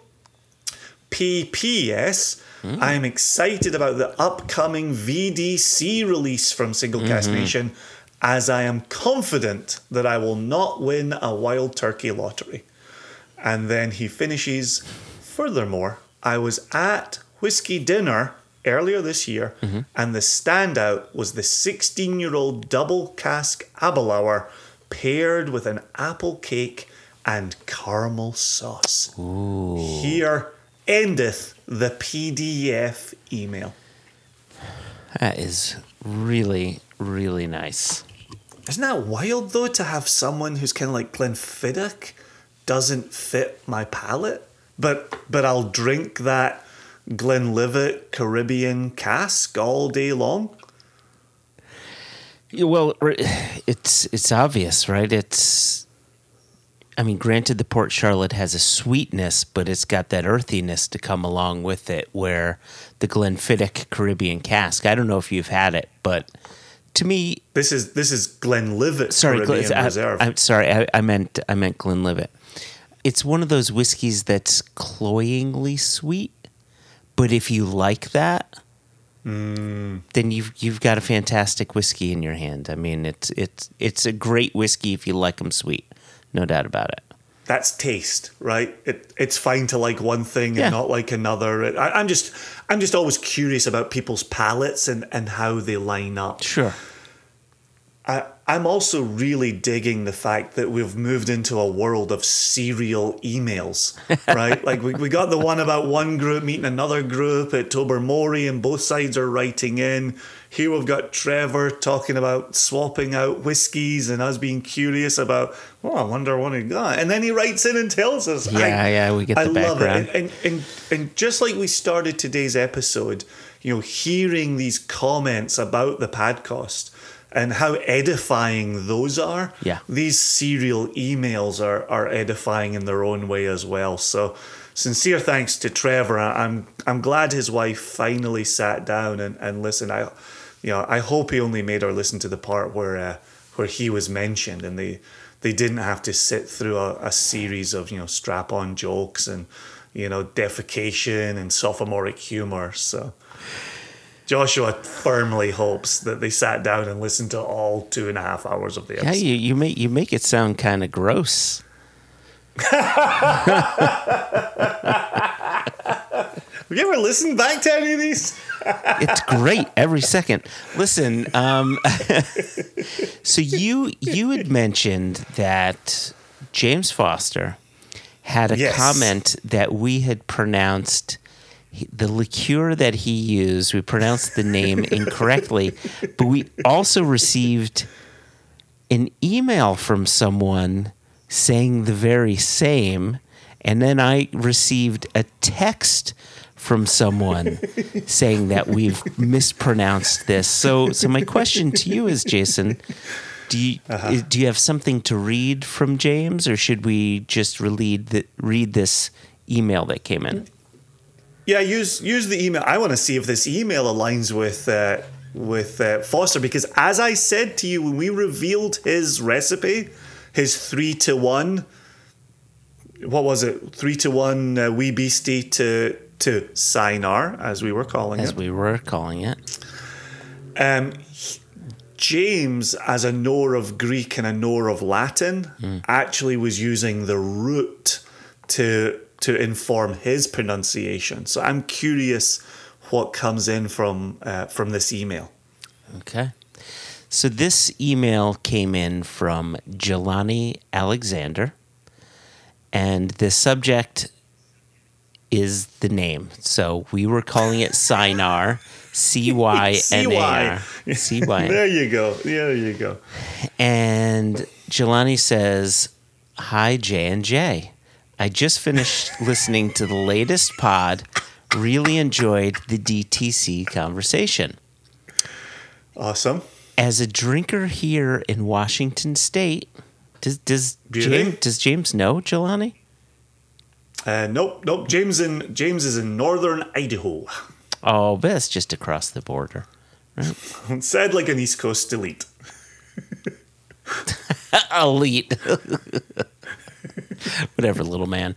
Um, so, as a drinker here in Washington State, I'm very interested in purchasing from other states because both our taxes and relative dearth of dedicated spirits retailers. Yeah, the the, the price that a bottle costs in Washington State compared to like every other state in the union is stunning. Anyway, Yeah, that was the, that was the vagaries of public ownership going over to private ownership, and uh, and the state not wanting to lose all of its tax revenue. It's tax on tax, which is it is tough. It is a little double dipping. Anyway, so Jelani jumps back in and says, "However, I'm I am actually writing to give a little pronunciation assistance. Get in line, Jelani. Get in line. C Y N A R is pronounced chinar, There we go. There we go. which I thought Jason was that lady cat person from Thundercats, the one that I had a crush on. Chinar was like the hottest of all Thundercats. And, and of course, just just for just for purists, that is of course Chitaro. So just for purists, uh, Excuse me, Cheetara. It's Cheetara. Cheetara. Chitaro would, Cheetara. would have been maybe her brother, and I just it's I don't swing that way. I'm sure he was very handsome, but that's that's I, I went to school with Chitaro. That's the only way I knew his sister. Oh, you guys, So- so- you, you guys had uh, IP AP French together, didn't you? Anyway, uh, so so I uh, thought you were going to say uh, you guys had IP freely together.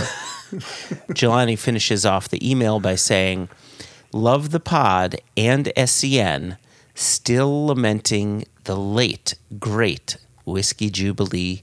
Seattle. Take care, Jelani. Pronounced, and you're gonna like this. Oh yes. G E H dash or hyphen L O N N Y, which I take to be Jelani, which apparently is a soft G, which sounds like a very hard G.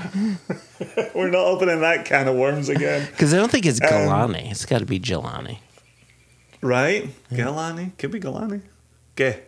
Ge. G E H to me But is like Josh, Ge. like J. Ge. G. Galani. But J, start, start, like, you're either a J or a H with a J. I tell you, we're not we're not going back to Velar plosives. We've we've lived that life. I'm not going back. I'm not doing it again. So Um, anyway- yeah, J- J- Yeah. yes. So so James's pronunciation very similar. James's to my ear sounds a bit like you doing your Trump impression of him saying China. China. Yeah, like China or China. Yeah.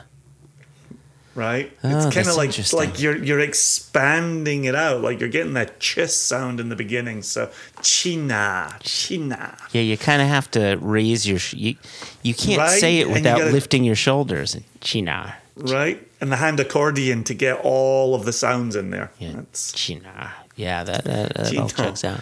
we're only entertaining each other at this point. we're just looking at each other doing our own hand accordion impressions. yeah, right. so there you go. Yeah, Yeah. from the from the Latin. Yeah, it's a it's a ch, and then it's a and then it's a y. Sometimes an i. Sometimes you know, you know.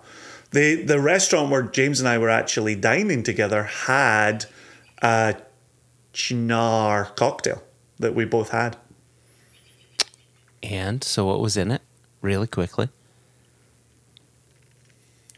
There was the chinar and then another bitter. And Ooh. yeah, there wasn't really a main spirit carrying this. And there was a bit of citrus in it. It was really a, a bitters cocktail. That sounds awesome. Yeah. Yeah. Yeah, it was it was all right. It was all right. It wasn't quite as bright as I like. Yeah. You, I like brightness. Yeah. I, I would have liked more lime in it. There was just a bit of lime. just to offset that, that bitter quality. Right, Yeah, right. But um, but yeah, I'd, I'd one not to speak out of school. James had two. Um, I I moved on to a tangerine wheat ale because I needed like big brightness in my mouth. Okay. It's it's like you your operating system just crashed there. You were like too many jokes, too many dick jokes. Crash. and then I just saw the reboot as your eyes kind of flickered back to life again. I had to I had to control alt delete. I had to zap my PRAM. I I, I You're just like like nodding at me over the video, like nod, nod, mm, big nod. Mm. bright in mouth. Huh, what do I do? Can't can't say all jokes at once. Listen, listen, System listen. overload. Before this goes off the rails, we do have to get out of here. I don't know if you know that, Jason, but we've reached that We point. do. Yeah. we we have we have. So I want I want to do this in order of things. Mostly. Oh, boy. Mostly. First, Oh boy. and most importantly, huge thanks to to Jeff Bloem, uh, to Amanda Beckwith, and to yourself, Jason, Indeed. for conducting the Thank you. interview. Um, cheers, cheers. A massive thanks to Hasenpfeffer and John M. Kill or John K. Mill, John K. Mill, Mhm, John Stewart's cousin. John Stewart's cousin, for for writing in to Apple Podcasts and giving us five stars and a nice comment. Much Anyone else who wants to do that, please go ahead, and we will do a little name check and read your comment here. um, huge thanks to Trevor Wiki for following up on his Port Charlotte story and for sending Jason uh, a portable document file, portable data file. Portable document format. Either way, let's not get back in the weeds. Uh, and then finally to Jelani or Gilani. Man, see, I think we screwed that up. Mm, You're thinking about it now. You're thinking Uh, about it. Alexander for, and and James, of course, for correcting us Of course. on how to pronounce Chinar rather than Sinar.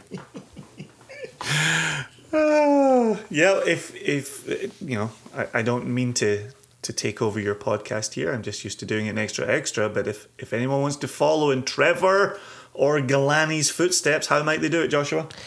They could email us questions at one nation under whiskey.com. Of course, there is no E in the word whiskey, so keep it as far away from that word as possible. Or you can email us info at singlecasknation.com. There is no E in single. Oh, there is an E in single, isn't there? Yeah, anyway, info at singlecasknation.com. You can email us there, and uh, and we'd be more than happy to get to your email. We actually do have uh, a- a handful of other emails to get to. They just happen to be kind of. It's interesting. Many of our listeners have emails that tend to be as long winded as we are. Like your use of we. Am I wrong, Jason? Am I wrong? No, t- today has been a, a ton of fun hearing from so many people and getting names. You know, hearing from from Jelani Galani for the very first time um, is a real treat. And uh, and as much as they've thrown uh, thrown the spotlight back onto Whiskey Jubilee, um, yeah, yeah, there's there's fun to be had out in the world. But hearing from listeners is really that's why we do this, Joshua. As much as we do thoroughly enjoy just whittering on at one another, it is also nice when other people do tune in. So thank you. It is nice. It is nice. So, on that note, Jason, listeners, I say I'd say I raise my glass, but I don't have a glass. I can't cheers. I'm gonna raise my coffee mug, and it's gonna make a terrible sound when I clank it off my AirPod case. I'm gonna. I'm gonna. I'm gonna take my teacup and clink it off of my ballpoint Oh. pen. I'll pick up my boner pen then. Oh, go easy. All right. Cheers, Jason and everybody. Cheers, bud. Bye bye. Bye, everybody cool.